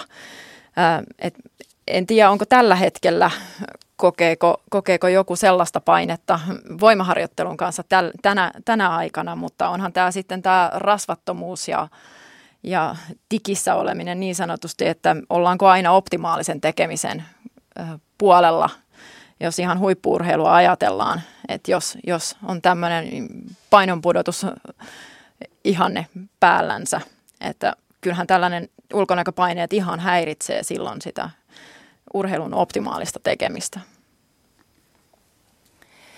Kyllähän tämä varmaan kohdistuu sekä tyttöihin että poikiin, että se tulee niin joka puolelta, pitäisi olla tietyn näköinen ja kokoinen ja sitä ei ole niin kuin helppo kenenkään varmaan väistää. Että kyllähän tämä on iso haaste varmaan meille ihan opettajille, valmentajille, meille aikuisille myöskin käydä tätä asiaa läpi ja vähän heittäisin palloa taas sinne liittopäähän myöskin, koska Noorakin tässä mainitsi, että liitto lähettää ne kisa-asut ja aika pikkaset on, että jos on tullut pari kiloa, niin heti näkyy.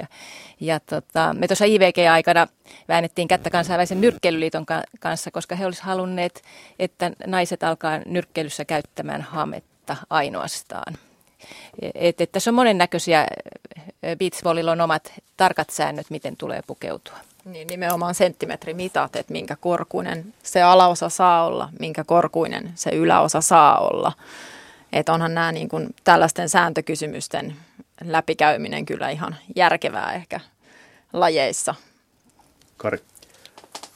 Tässäkin niin kuin Noorakin totesi, niin jos tunnustetaan lähtökohdaksi, että huippu-urheilu on myös viihdettä, se on kilpailua, mutta se on viihdettä ja sitä viihdearvoa halutaan lisätä eri keinoin. Sitä halutaan lisätä jännityksellä eri sääntöjä muuttamalla, että tulee entistä enemmän viihdettä sen jännityksen kautta sitten näillä asusteilla ja suoranaisella seksistysyydellä. Eli kaikilla tällä halutaan nostaa sitä viihdearvoa, jotta saadaan taas huomiota, jotta saadaan niin kuin, tukijoita ja niin edelleen. Tämä on kova juttu. Mä ulottaisin sen myöskin, kun tässä Noorakin kertoo niin urheilijan ulkonäköpaineesta kuin tavallisen ihmisenkin ulkonäköpaineesta.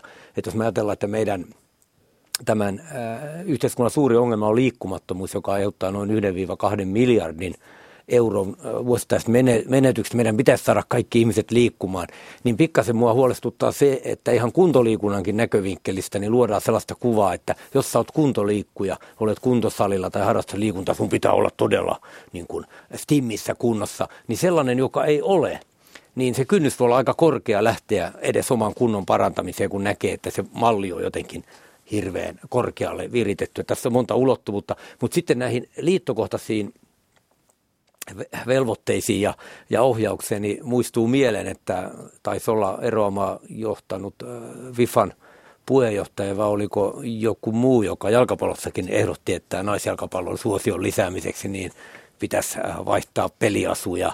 Olen kyllä erittäin hieno, että ainakin Euroopan jalkapalloliitto ja koko maailmanlaajuinen jalkapalloperhe tyrmäsi tämän ajatuksen, että kyllä naisten jalkapallon suosion kasvattaminen pitää perustua muihin lähtökohtiin kuin siihen, että pienennetään pelihousuja. Ja Noora sanoi tuon haastattelun jälkeen mulle, kun keskusteltiin, että isolla osalla hänen urheilijaystävistä ja nimenomaan naisilla on jossain vaiheessa uransa ollut syömishäiriö. Ja kertoo kyllä aika karua kieltä, niin kuin nämä esimerkit on sanonut, näistä ulkonäköpaineista, jotka urheilijoihin kohdistuu. Mitä tälle voi tehdä? Voiko tälle tehdä mitään? No tuossa tietysti vielä tuota Karia ensin tuen tässä taas. Tämä oli varmaan jo monessa kerta. Että kyllä tietysti se täytyy myöntää, että hyvä kuntoinen itsensä kanssa sinut oleva liikkuja niin on tosi mukavaa katsoa ja se on yksi urheilun tehtävä ja viestikin ja tiettyyn rajaan asti vaan. Että liikunta on in ja hyväkuntoisuus on in, niin se on niinku ihan mieletön juttu, mutta se on nyt sitten, olen ihan samaa mieltä, se on mennyt niinku överiksi ihan täysin, alkaa kääntyä itseään vastaan niin, että sitten tuolta koulumaailmasta katsoen esimerkiksi niin kuin kokee, että sitten tämmöinen ihan tavallinen tyttö vaikka, niin ei halua lähteä liikkumaan, koska pitää olla ensin niin kuin timmissä ja in ennen kuin pääsee. Eli tähän vielä lisään sen, että urheiluvaatebisnes on tässä tosi kovaa takana, että nythän me kaikki pukeudutaan sitten urheiluvaatteisiin juhlatilaisuuksiinkin, että tämä on todella kova sana siellä takana on tämä urheiluvaatebisnes. Ja tähän nyt tietysti vielä itse edustan lajia, jossa ihan näin naisurheilijasta meitä voi olla siellä 50-120 kiloisia kentällä. Eli me tarvitaan nimenomaan hyvin erinäköisiä urheilijoita. Mietitään heittolajien urheilijoita, he on erinäköisiä kuin juoksijat.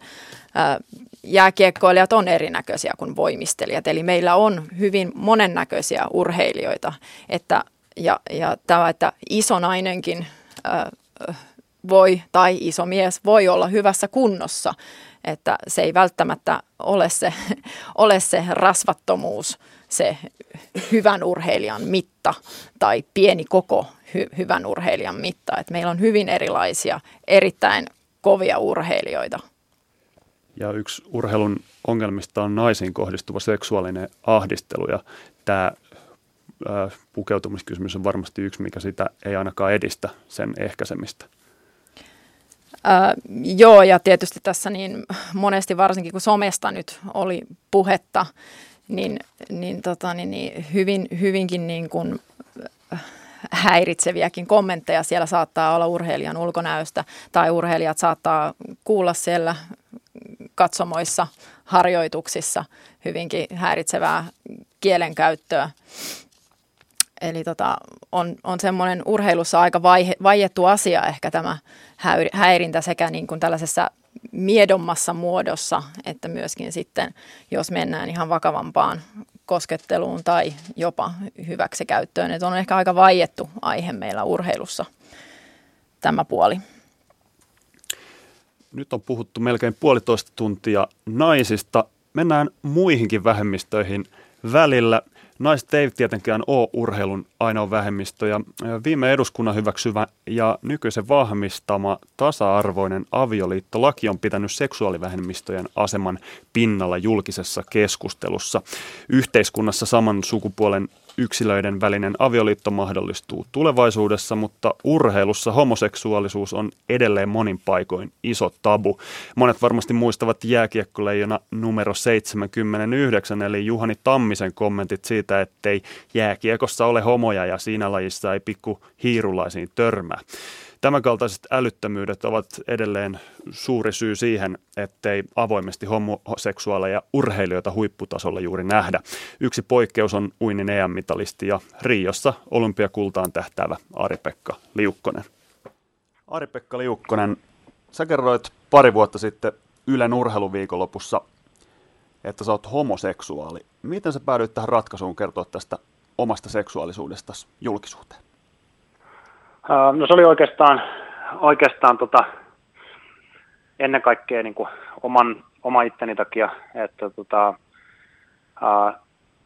se rupesi se asian salailu tuntuu sen verran niin kuin raskaalta ja rupesin miettimään, että mitä voisi niin kuin oman uintiuran kannalta tehdä ja siinä oli pitkä pätkä sairastelua ja muuta ja sitten rupesin miettimään, että pitäisi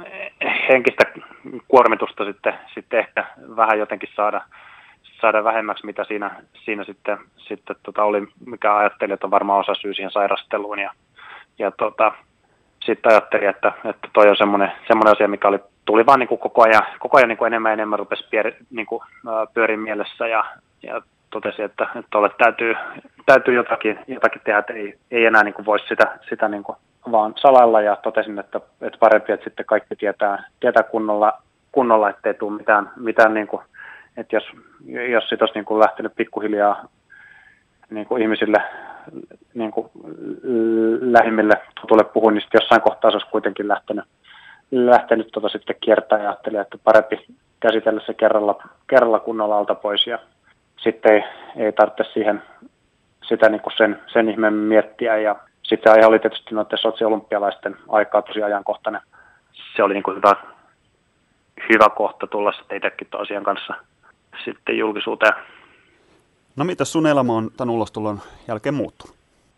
Nyt ei tarttunut sitä asiaa niin kuin enää sen ihmeemmin miettiä, että mitä voi tehdä ja mitä voi sanoa ja muuta että ei tarvitse enää niin kuin pelätä sitä, että mitä jos ihmiset saa tietää, että niin kuin se on nyt niin kuin tiedossa, että näin on, ja loppupeleissä ei niin kuin ei sitten hirveästi ole niin kuin muuttunut muuta kuin, että se semmoinen henkinen taakka, mikä siitä salailusta ja siitä, että kun asiasta ei oikein urheiluparissa ollut puhuttu ja ei oikein välttämättä tiennyt, että jos tuntuu, että sitä asiasta sitä on halunnutkin puhua, että kenelle, niin kuin, kenelle voi puhua ja mitä voi puhua, niin sitä kautta se niin kuin on ennen kaikkea helpottanut sitä omaa elämistä ja olemista, että ei ole tarvinnut miettiä sen ihmeemmin sen kannalta, että mitä jos joku saisi tietää tai muuta vastaavaa. Mm. No mitä se otettiin urheilupiireissä vastaan? Onko siitä pystynyt ihan avoimesti sitten siellä puhumaan? No on joo kyllä, että kyllä sitä niin kuin liitä piti niin kuin jotenkin paljon jotenkin niin kuin ehkä vaikeampana asiana, mitä se sitten loppuviimein olikaan, että ei se sitten niin kuin, ei ole ollut mitään ongelmaa ja ei ole tosiaan mitään semmoisia niin kuin negatiivisia vaikutuksia siitä ollut, mitä ajattelin, että just, että mitenkä ihmiset siihen suhtautuu tai muuta, niin se on ollut kyllä niin kuin kaikille aika lailla vaan semmoinen, että aha, okei, asia on näin ja ei siinä mitään sen ihmeempää. Niin, omassa elämässä siitä juurikaan minkäänlaista kohua tai kuohuntaa syntynyt, mutta mediassa siitä tulee aikamoista pyöritystä ja isokin haloo. Miltä se pyöritys tuntuu, että kun tämmöisen niin kuin ihan tavallisen asian omasta seksuaalisuudesta kertoi, niin alkoi tämmöinen pyöritys? No joo, se oli taas sitten niin kuin aika toisaalta taas niin kuin yllätys, että miten iso juttu se sitten kuitenkin oli ja mitä iso juttu siitä sitten mediassa tehtiin.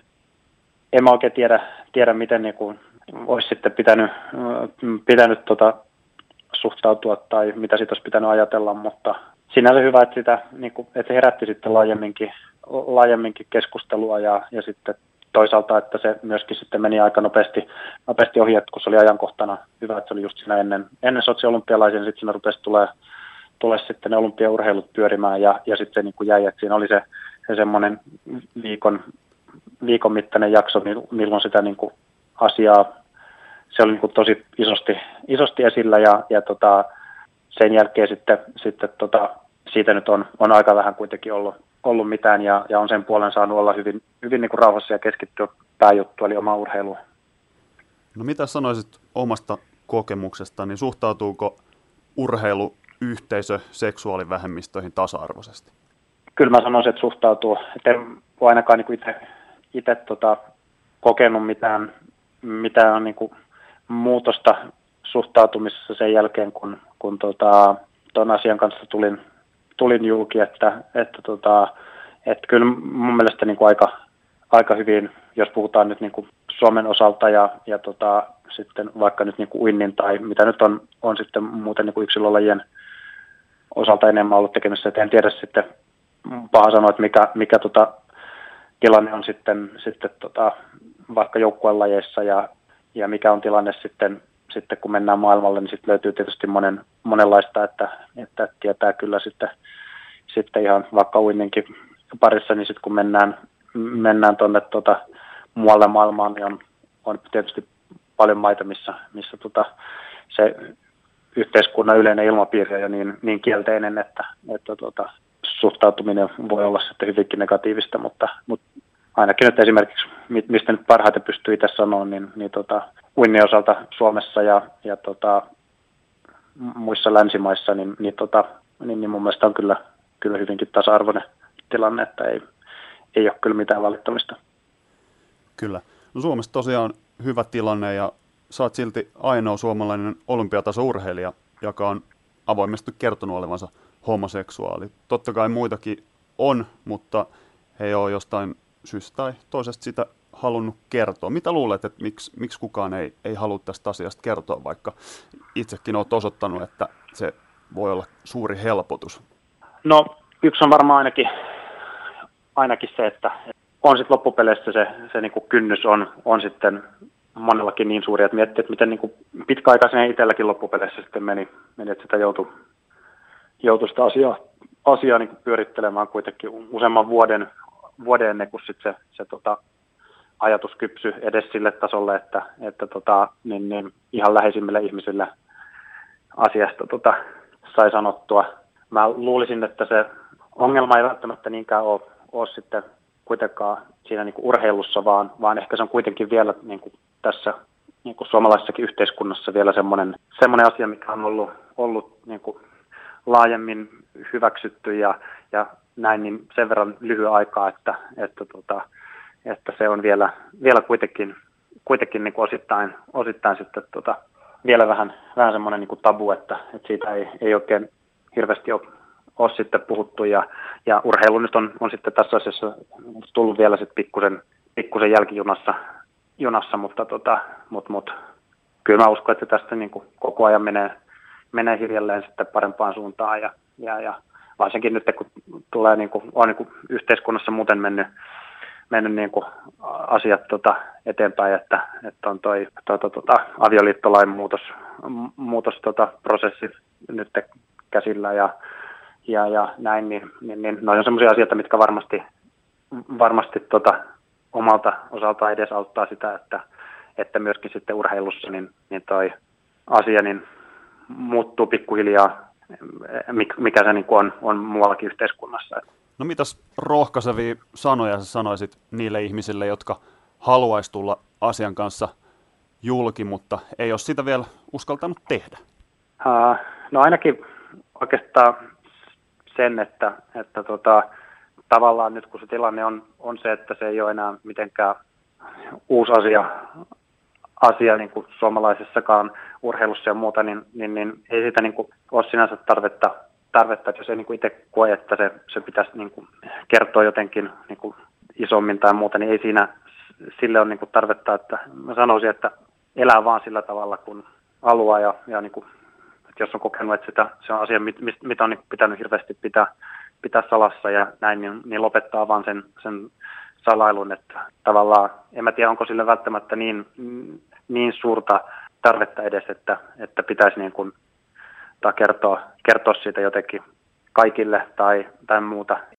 Lähinnä se, että kannattaisi vaan niin kuin olla rohkeasti se, mitä on ja millainen on, ja ei siitä kannata niin kuin miettiä, niin kuin, että se olisi niin kuin iso juttu, mikä siitä on ehkä median puolella vähän niin kuin tehty, että se olisi jotenkin semmoinen, että tarvittaisiin niin kuin lisää ulostuloja ja muuta. Ehkä ennen kaikkea tarvittaisiin sitä, että jokainen voisi vaan olla semmoinen kuin on, ja ei siitä niin kuin ole mitään niin kuin tarvetta, että jos joku nyt haluaa lopettaa sen asian salailu ja olla niin kuin avoimesti semmoinen kuin on, niin on vaan, ja sillä hyvä. Yle Puheen urheiluiltaa. Näin sanoi siis uimari Ari-Pekka Liukkonen. Kuuntelet Yle Puheen urheiluiltaa. Teemana on tasa-arvo ja Voimisteluliiton puheenjohtaja Anne Martikainen saa puheenvuoron. Kyllä tietysti AP Liukkonen on tässä niin kuin ison työn tehnyt jo tulemalla tällä upealla, luontevalla, loistavalla tavalla tämän asian kanssa esiin ja nyt sitten tietysti saa elää ihan normaalisti kaikkien joukossa. Että tämä on vähän absurdia itselle, niin kuin, että nämä jutut on näin isoja ollut hänellekin, vaikka tämmöinen upea tyyppi sieltä tulee luontevasti esiin. Suomessa ei vaan niin kuin ole yleensäkään valtavirasta poikkeaminen kovin helppoa edelleenkään, että se on varmaan yksi semmoinen kokemus tuolta vammais- ja erityislasten parista ja sitten myöskin urheilussa tämän teeman piiristä. Omasta lajista ei ole sillä tavalla esimerkkejä. Ehkä siihen ottaisin kantaa, että mun mielestä virallisesti meidän urheiluliike, Valo, olympiakomitea on tosi reippaasti antanut tukensa virallisesti näille ajatuksille, mitä AP Liukkonen toi ja tullut ulos niillä kunnolla. Ja se mun mielestä näkyy siellä virallisessa toiminnassa oikeasti näiden kärkitekijöiden asenteessa ihan täysin normaalinen. Tämä ei ole niin kuin mikään issue mun mielestä siellä. Mutta sitten paljon vaan kuulen, että miesten joukkueen lajeissa tämä on vaikea asia ja vaiettu asia.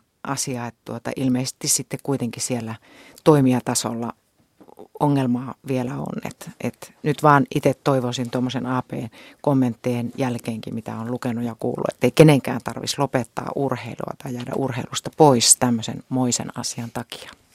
Terhi Heinilä Naisjärjestöjen keskusliitosta. Kiitos ja on hieno kuunnella AP Liukkosta ja hänen myönteistä esiintymistään ja hienoa, että hän on saanut kokea näin ja huojentunut. Mutta että kyllä tietysti kohtuuton oli se median myllerrys tämän yhden urheilijan kertomuksesta tuntui näin. Ja kiva, että hänellä on myönteisiä kokemuksia siitä, mutta että tutustuin tämmöiseen valtion liikuntaneuvoston tekemään selvitykseen seksuaali- ja sukupuolivähemmistöjen syrjinnästä liikunnassa ja urheilussa, niin toki monet ovat hyvin pärjänneet. Tässä oli noin 400 urheilijaa ihan kilpa- ja harrastetasolla mukana, mutta että myöskin aika suurella osalla oli ihan koululiikunnassa ja kilpa- ja harrasteurheilussa jokapäiväistä nimittelyä ja syrjintää. Että tämmöiset lapset ja nuoret meidän pitäisi saada tältä syrjinnältä ja nimittelyltä turvaa. Ja tämä selvitys, niin mikä tässä oli itselle oli sellainen hivenen yllättävä, että tämä on tosiaan tehty 2011. Tämä on ensimmäinen Suomessa tehty tähän teemaan liittyvä selvitys. Ja tärkeää on tietysti ollut tehdä tämä ja selvittää niitä kokemuksia, mitä meillä tuolla urheilun kentillä on. Ja Näihin syrjintään täytyy niin kuin osata puuttua, tunnistaa ja olla työkaluja puuttua niihin ja ei millään tasolla sallia minkäännäköistä syrjintää. Ja kun sekin muun muassa tuossa selvityksessä on mainittu, että sukupuoli- ja seksuaalivähemmistöt kokee ja he useammin fyysistä ja psyykkistä väkivaltaa ja heillä on myös suurempi riski joutua seksuaalisen häirinnän ja hyväksikäytön uhriksi. Niin tämä on ehdottomasti semmoinen asia, mistä meidän pitää myös urheilun parissa pystyä puhumaan ja puuttumaan näihin tilanteisiin. Se on juuri näin. On todella hieno asia, että AP:tä ei ole syrjitty, mutta seuraavaksi mennään vähän hieman ikävämpään tarinaan, nimittäin palataan vielä sukupuoliteemaan. Vaikka tasa-arvoinen avioliittolaki saatiinkin läpi, niin Suomen kivikautinen translaki on ja pysyy. Nykyinen hallitus ei näe sen muuttamista kovinkaan tarpeellisena, vaikka Suomen laki käytännössä loukkaa transihmisten ihmisoikeuksia. Ja tästä ovat lukemattomat järjestöt niin kotimaassamme kuin kansainvälisestikin YK:ta myöden Suomea moittineet. Suurin ongelma laissa on se, että sukupuolensa korjaavan henkilön on uutta sukupuolta vahvistettaessa oltava lisääntymiskyvytön. Urheilussa transihmisten asema on yhtä lohduton. Kilpaurheilijan sukupuolen korjaaminen on urheilussa hyvin tuntematon ilmiö. 45-vuotias Veera Räsänen on korjannut sukupuolensa miehestä naiseksi ja hän saa ihan virallisen oikeudenkin kilpailla Suomen urheiluliiton alaisissa naisten kilpailussa. Kuunnellaan hänen tarinansa. Veera Räsänen, sinun syntymänimesi on Vesa Räsänen, mutta olet nyt korjannut sukupuolesi naiseksi. Niin kuinka kauan olet tiennyt olevas nainen? Asiahan valkeni mulle silloin, kun olin 30, eli siitähän tulee siitä se 18 vuotta. Tietysti siinä on kipuiltu pidempäänkin, mutta silloin se niin kuin vahvistui se asia. Sitten päädyt korjaamaan sukupuolesi. Joo, kyllä se on ollut pitkä prosessi. Kaiken kaikkiaan useamman kerran yrittänyt ja en saanut sitten hoitoja heti alussa. Kaikki kriteerit ei täyttynyt, mutta vihdoin onneksi pääsin. Sain korjattua ja nyt on paljon parempi. Hyvä. Kun olit korjannut onnistuneesti sukupuolesi, niin hait sen jälkeen sitten kilpailuoikeutta naisten kilpailuihin yleisurheilussa. Mitä se otettiin siellä urheilupiireissä vastaan? Miten sinua on sun mielestä kohdeltu siellä? Kyllä tietysti sellainen kummajainen on ollut kaiken aikaa, että tietysti kun ei ole historiaa tämmöisestä asiasta aikaisemmin, ei kukaan sattunut tämmöistä tekemään, niin kyllä se edelleenkin aika haastavaa on osallistua. Paljon helpompi olisi kyllä jäädä kotia sohvalle, mutta joku hulluus vie eteenpäin. En tiedä mikä. No miten kilpakumppanit on sinun suhtautunut? Ei ne kaikki tietysti huonosti suhtaudu, mutta semmoista hyvin kylmäähän se homma on, että aika lailla yksinähän siinä saa osallistua ja tehdä suorituksessa ja Ei pääse oikein kehumaan. Siellä jokunen on reippaasti hyväksyä, mutta iso porukka on sitten, että ei. Ainakin oma kokemus on tämmöinen aika kielteinen ollut. No mikä siinä on ollut kaikista vaikeinta urheilukentillä sen jälkeen, kun korjasit sukupuolesi? Niin kyllä kai se sitten pidetään sen verran epäreiluna tätä tilannetta, että mä saisin tästä niin paljon etua siitä historiasta, että mitä kautta nyt on kilpakentille tullut, niin kaikki siitä sitten tulee se vaikeus siihen hommaan. Niin olet nyt virallisesti nainen ja sut on hyväksytty, sulla on vakituinen kilpailulupa naisissa yleisurheilussa, mutta miten koetko sä itse, että sä olisit saanut siitä jotain etua, että sä synnyit miehen ruumiiseen? Miehet kuitenkin on fysiikaltaan vahvempia. Eihän siitä varmaan aika haittaa ole, mutta en tiedä, koska siinä kuitenkin mulla on sitä urheilutaustaa niin paljon nuoruudesta aikaisemmin, niin mä veikkaan, että silloin kuitenkin isompi osuus sillä, että vielä pystyy harrastamaan ja kilpailemaan. En tiedä, sit olen miettinyt kyllä, mutta hirveän vaikea on itsekään sanoa, että kuinka paljon siitä apua olisi ja onko siitä nyt. Sitten varmaan siitä saattaa jotakin olla, mutta enemmän sillä aiemmalla historialla mun mielestä on merkitystä. Niin, sulla on kilpailulupa ja moni kuitenkin suhtautuu suhun aika kylmästi, mutta miten muuten yleisesti niin koet, että miten tasa-arvo toteutuu? Ei se kyllä mun kohdalla toteudu kyllä. Se toteutuu tosi heikosti, että mä en oikein kunnolla koe, että pääsisin mukaan edelleenkään oikein mihinkään. Jossain oikeinkin huonosti, että joku seura suhtautuu niin huonosti, kun käytännössä on toivottu henkilö. Enkä pysty käymään seuran salilla, enkä ole missään yhteyksissä. Käytännössä niin kuin seuraedustus pitää olla, mutta käytännössä seura ei käytännössä ole. No ja millään tapaa ei noteerata sitä, mitä mä teen, taikka mihinkin osallistun. Ja esimerkiksi nytkin harmittaa hirveästi, kun ei oikein mihinkään kunnolla kuulu, niin ei parit kisat jäi väliin, kun en ole pysynyt kartalla ihan. Et ilmoittautumiset meni ohi. Eli normaalisti, jos seurassa ollaan mukana, niin mukana ja toiminta on se, niin kuin se pitäisi olla, niin seurahan huolehtii sen, että kisat on silloin ja ketä on lähdössä ja pidetään niin kuin sillä kasassa se homma, mutta tässä pitää kyllä aika yksinään touhuta, että saa kaikki tehtyä. Tietysti kun useampi seura, niin sitten joku seura pelaa paljon paremmin ja nimiä mainitsematta. Kyllä, eli ihan selvää tämmöistä syrjintää on siis. On kyllä ihan selkeätä, joo. No, meidän urheiluillassa tosiaan puhutaan miesten ja naisten välisestä tasa-arvosta, ja sä nyt oot urheilussa eikä miehenä että naisena, mitäs koet, että onko se nyt tosiaan näin, että miesten urheilua arvostetaan selvästi enemmän kuin naista? Mä en ole sitä mieltä ollenkaan, että kyllä mun mielestä arvostukset menee lajien välissä, on varmaan eroja, mutta en mä näkisi niin, että jos olympiamitalin ottaa mies tai nainen, niin kyllä mun mielestä sitä arvostetaan ihan yhtä hyvin. No lopputiivistyksenä, niin minkälaisia ohjeita sä haluaisit antaa semmoisille, jotka on samassa tilanteessa kuin sä oot ollut, että haluaisi korjata sukupuolensa ja myös jatkaa kilpailua sen jälkeen? Niin, kyllä mä toivoisin, että muuten tulisi tähän kohtaan mukaan ja tulisi esille rohkeasti ja niin, rohkeutta se varmasti vaatii. Ei se mikään ihan helppo homma on tuosta yhdistää näitäkään asioita. Mutta kehottaisin ja toivoisin, että löytyisi samanlaisia juttuja lisää. Niin, että mun mielestä erilaisuus on rikkautta. Kyllä, ehdottomasti. No, jos sä vielä tähän loppuun kuvailisit, että minkälainen tämä sun matka on ollut siitä pisteestä, kun päätit korjata sukupuolelle siihen, että sä sait sit kuitenkin sen luvan ja ihan virallisen niin kun, päätöksen, että saat kilpailla naisissa. Joo, se on aika haastava ollut kokonaisuus tämä, mutta varmasti paljon tullut tappioita, mutta kokisin niin, että on saanut kyllä paljon enemmän tilalle näitä korjausten ja sitten urheilun kautta. Kyllä se on nyt tullut aika tärkeä juttu mulle, että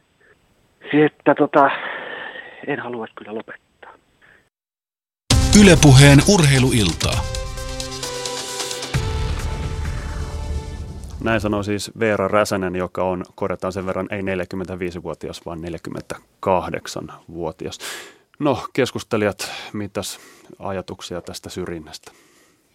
Veera Räsänen sanoi hyvin, erilaisuus on rikkautta ja surulliselta kuulostaa, että on joutunut kuitenkin näin paljon epäluuloja ja kohtaamaan, että kyllähän tässä on yleisesti kyse tämmöistä niin ihmisoikeuksien loukkauksesta, että tulisi meidän kaikkien päästä samalla tavalla mukaan liikkumaan tai urheilemaan.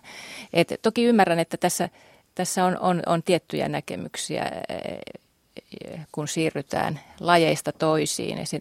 Kansainvälinen olympiakomitea on löysentänyt nyt ja parantanut näitä omia säädöksiään tämän vuoden puolella. Heidän lääketieteellinen komissionsa Ruotsin Arne Ljungqvistin johdolla on luopunut tästä sukupuolen korjausleikkauksen vaatimuksesta ja naiset voivat siirtyä miesten lajeihin suoraan, mutta silloin kun miehet siirtyvät naisten urheilun puolelle, niin kuitenkin edelleen vaaditaan tätä hormonitason korjausta, mutta parempaan suuntaan nähdäkseni näillä kansainvälisillä säädöksillä mennään. Kun äsken puhuttiin siitä, että kuinka nopeasti on tapahtunut yhteiskunnassa myönteistä kehitystä siihen, että sukupuolisesti eri tavalla suuntautuneet ihmiset ovat uskaltaneet tulla ulos näkyviin ja ovat saaneet tukea järjestöiltään. Sitähän tapahtuu politiikassa, sitä tapahtuu urheilussa ja voi kuvitella, minkälainen helpotus se on, kun mahdollisesti vuosikymmeniä kestänyt niin kuin piilossa pysyminen, kiusatuksi tuleminen ja tilanteen salaaminen sitten päättyy ja on hyvä, että on menty eteenpäin tällä puolella, mutta sitten kun ajatellaan tätä Veeran tapausta, niin voi vaan kuvitella, kuinka monin verran suurempi kysymys se vielä on sitten. Ja kun puhutaan urheilusta, niin on kuitenkin on nämä mieslajit ja naislajit, niin tulee sitten sitä problematiikkaa tätä kautta, niin kuin Terikin tuossa totesi. Mutta korostan sitä, että molemmissa aihekokonaisuuksissa on tosi tärkeää, että on oikeus olla erilainen, on oikeus olla oma itsensä. Kaikille kuuluu ihmisoikeudet, kaikille kuuluu oikeus harrastaa liikuntaa, urheilla, ketään ei saa syrjiä ja virallisten järjestöjen pitää antaa kaikki tuki absoluuttisesti tälle ulostulolle ja itsensä niin kuin avoimesti niin kuin kertovalle urheilijalle tai ihmiselle, kaikille. Joo, ja tässä Urheiluliitto tietysti on tehnyt ison työn selvittäessään hieno homma, että ovat kilpailuluvan sitten Veeralle myöntäneet. Ja tämähän on urheilussa hivenen hankala asia, se on ihan myönnettävä, etenkin kun mennään sinne kilpahuippu-urheilun puolelle, kun tulee mukaan testaustoiminta ja näin, että etenkin siellä, mutta niin kuin Kari tässä sanoo, että kaikilla kuitenkin on se oikeus liikkua, urheilla, että varsinkin kun mennään tuolla kuntourheilun puolella, kuntoliikunnan puolella, niin se on hyvä, että nämä asiat on esillä, että se ehkä avaa silmiä siellä kuntosaleilla, seuroissa, missä halutaan liikkua. Että kun tämä asia tulee ensimmäisen kerran esille, niin se ei aiheuta pelkoa ja löydetään yhdessä ne ratkaisut, että miten se liikkuminen kaikille onnistuu ja yhdenvertaisuus toteutuu. Juuri näin. Sitten on käsittelemättä vielä vammaiset urheilijat. Valitettavan vähän aikaa meillä on tässä jäljellä, mutta kuunnellaan, miten yhdenvertaisuus toteutuu vammaisten kohdalla urheilussa. Siirrytään vammaisurheiluun näkövammaisen yleisurheilijan Ronja Ojan haastattelun myötä. Ronja Oja, olet näkövammainen yleisurheilija ja itse asiassa just lähdössä treeneihin tämän haastattelun jälkeenkin. Kerro nyt vaikka tähän alkuun, että kuinka kovaa sä treenaat ja mitkä on sun urheiluuran tavoitteet? No, mun urheiluuran tavoitteet nyt tällä hetkellä on niin kuin Riion Paralympialaiset puolen vuoden päästä tietysti. Ja sitä ennen on niin kuin EM-kisat. Ja EM-kisoista mä hakee pituushypystä kultamitalia. Ja Riosta pituushypyssä niin kuin mitallisia olisi mulla tavoitteessa. Okei. No, kerro sitten yleisellä tasolla, että millaista se vammaisurheilijan arki on. Tuntuuko, että sulla on ihan yhtä tasa-arvoiset mahdollisuudet urheilla kuin ihan kenellä tahansa muullakin? Kyllä mä sanoisin, että vammaisurheilijan arki on aika samanlaista kuin kenen tahansa muunkin urheilijan arki. Toki mun nyt esim. Vaikuttaa se, että mä en pysty niin helposti käymään yksin treenaamassa, että mulla tarvii olla siellä yleensä joku näkevä avustajaopas mukana, että tällä hetkellä mä en ainakaan oikeastaan tee mitään treenejä yksin, että mulla on aina siellä niin kuin vähintään opas, usein myös valmentajapaikalla.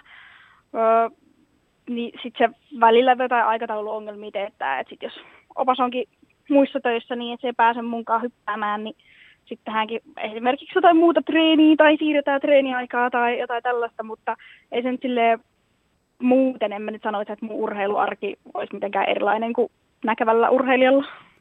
Niin, tuntuuko sulta, että sä oot saanut tukea ja apua niissä asioissa, missä sä oot sitä tarvinnut ja sulla on ollut ihan riittävät harjoittelumahdollisuudet? Joo, kyllä mä oon saanut, että mulla on niin kuin tosi hyvin ollut kyllä silleen seuran puolesta ja näin niin harjoittelumahdollisuuksia ja urheiluakatemialta ja tälleen. Niin, tähän tuli viime vuonna käsittääkseni tämä urheiluakatemia-toiminta mukaan. Miten se on näkynyt arjessa? No mä oon ollut itse asiassa 2 vuotta akatemiaurheilijana, niin se näkyy siis sillä, että on esimerkiksi liikuntamyllyssä sisätiloissa harjoitusvuoroja tälleen talvikaudella paremmin ja pääsee oikeastaan akatemiaurheilijana niin kuin koska tahansa sinne treenaamaan. Ja mitäs muuta? No sitten unisportissa tälleen opiskelevana urheilijana niin voi käydä salilla kanssa niin kuin koska tahansa maksutta ja kyllä se on ihan silleen helpottanut treenien järjestämistä. Kyllä, kuulostaa hyvältä. No mitäs sitten naiset? Te olette selvä vähemmistö vammaisurheilussa. Mitä arvelet, mistä se johtuu, että vammaisurheilu on niin miesvaltaista? No eikö kaikki urheilu ole enemmän miesvaltaista, eikä pelkästään vammaisurheilu, mutta eikö se tuossa siellä vielä niin kuin näkyy silleen enemmän, kun ylipäänsä vammaisurheilijoita on vähemmän kuin vammattomia urheilijoita. Ja vammattomissakin urheilijoissa naisia on vähemmän, niin on se sitten meilläkin vähemmän. Mutta en mä tiedä, onko siihen mitään semmoista selkeää syytä, että miksi näin on ja miten niitä naisia esimerkiksi saisi enemmän urheilemaan. En mä usko. Siis varmaan ainakin niin kuin liikuntavammaisissa ylipäänsä on todennäköisesti tietääkseni enemmän miehiä kuin naisia. Ehkä siksi, että monet liikuntavammaiset on vammautuneita eikä syntymästä asti vammaisia, niin siinä kohtaa ehkä tulee sitä, että miehillä on tälleen stereotyyppisesti vauhdikkaampia harrastuksia, kuten jotain moottoripyöräilyä, jossa sitten voi tapahtua tapaturmia, josta sitten loukkaantuu ja näin poispäin, niin kyllä se sitten tämä kauma näkyy varmasti myös siinä urheilijaporukassa. Vähän se, kun esimerkiksi, että liikuntavammaisia on enemmän kuin näkövammaisia, niin myös liikuntavammaisia urheilijoita on enemmän kuin näkövammaisia urheilijoita. Aivan. No, mitä terveisiä sä lähettäisit tämmöisille naisille, jotka täyttää nämä vammaisurheilun kriteerit, mutta ei ole sitten uskaltautunut tai halunnut vielä lähteä kilpailemaan? Mä sanoisin, että tervetuloa ehdottomasti. Se on hauskaa ja sieltä saa paljon kokemuksia. Yle Puheen urheiluiltaa. Näin sanoi Ronja Oja. Meillä on 2 minuuttia vielä keskusteluaikaa. Kari Uotila saa aloittaa. Aloitan yleisemmin, eli puhutaan vammaisurheilusta tai puhutaan kuntoliikunnasta, terveysliikunnasta, yleensä enemmän harrasteliikunnasta, niin mun mielestä paljon sen kohtalon tulee ratkaisemaan, että mikä rooli meillä on tällaisella perinteisellä huippu-urheilulla, kuinka paljon se tulee saamaan voimavaroja niin yksityisiltä tukijoilta kuin yhteiskunnaltakin jatkossa, miten nämä arvostukset on. Eli kyllä vammaisurheilu joutuu kamppailemaan tässä sitten kovassa kilpailussa ja kovasti olen sitä mieltä, että kyllä meidän kannattaa erityisesti kantaa huolta siitä, että niin vammaisurheilu, kunto, perheliikunta, terveysliikunta, kaikki nämä, että niiden asema turvattaisiin samalla kun arvostetaan myöskin huippu-urheilu. Terhi Heinilä. Kiitos. Ja Ronja Oja on erinomainen esikuva ja innostava urheilija ja hyvä esimerkki nuorille tytöille. Se, että vammaiset tytöt ja naiset lähtivät myöskin mukaan urheilemaan kentille ja halleihin. Ja niin kuin hän kertoi, että se vaatii vähän enemmän, vaatii avustajan ja ehkä vähän enemmän resursseja ja rahoja. Ja hienoa, että sitä toteutetaan. Meillä tehdään paljon siinä hyvää työtä järjestöissä, mutta että tulisi kyllä vielä kiinnittää tähän huomioon, että saadaan kaikki mukaan. Nythän on kuitenkin hyvin on näkynyt mun mielestä, tai tokihan, mutta vammaisurheilijoita myös näitä esikuvia on näkynyt mediassa. Eikö meillä Kelauksenkin maailmanmestaruus ollut tuossa syksyllä nimenomaan naisurheilija? No, että kiitos medialle siitä, että nostaa näitäkin esikuvia. Että sitä kautta ehkä taas tulee se tytöille myös vammaisurheilun puolella halu ja havainto siitä, että voi urheilla, voi olla huippu-urheilija myös vammaisnaisena. Hyvä. Tällainen oli meidän parituntinen keskustelumme urheilun tasa-arvosta. Minä olen Manu Myllyaho ja minä kiitän Vasemmistoliiton Kari Uotilaa, Naisjärjestöjen keskusliiton Terhi Heinilää, Sari Kuosmasta Valon tasa-arvotyön asiantuntija sekä Anne Martikaista Voimisteluliitosta. Keskustelu jatkuu hashtagin Urheiluilta alla Twitterissä, Yle Puheen shoutboxissa ja toki myös Yle Urheilun Facebookissa.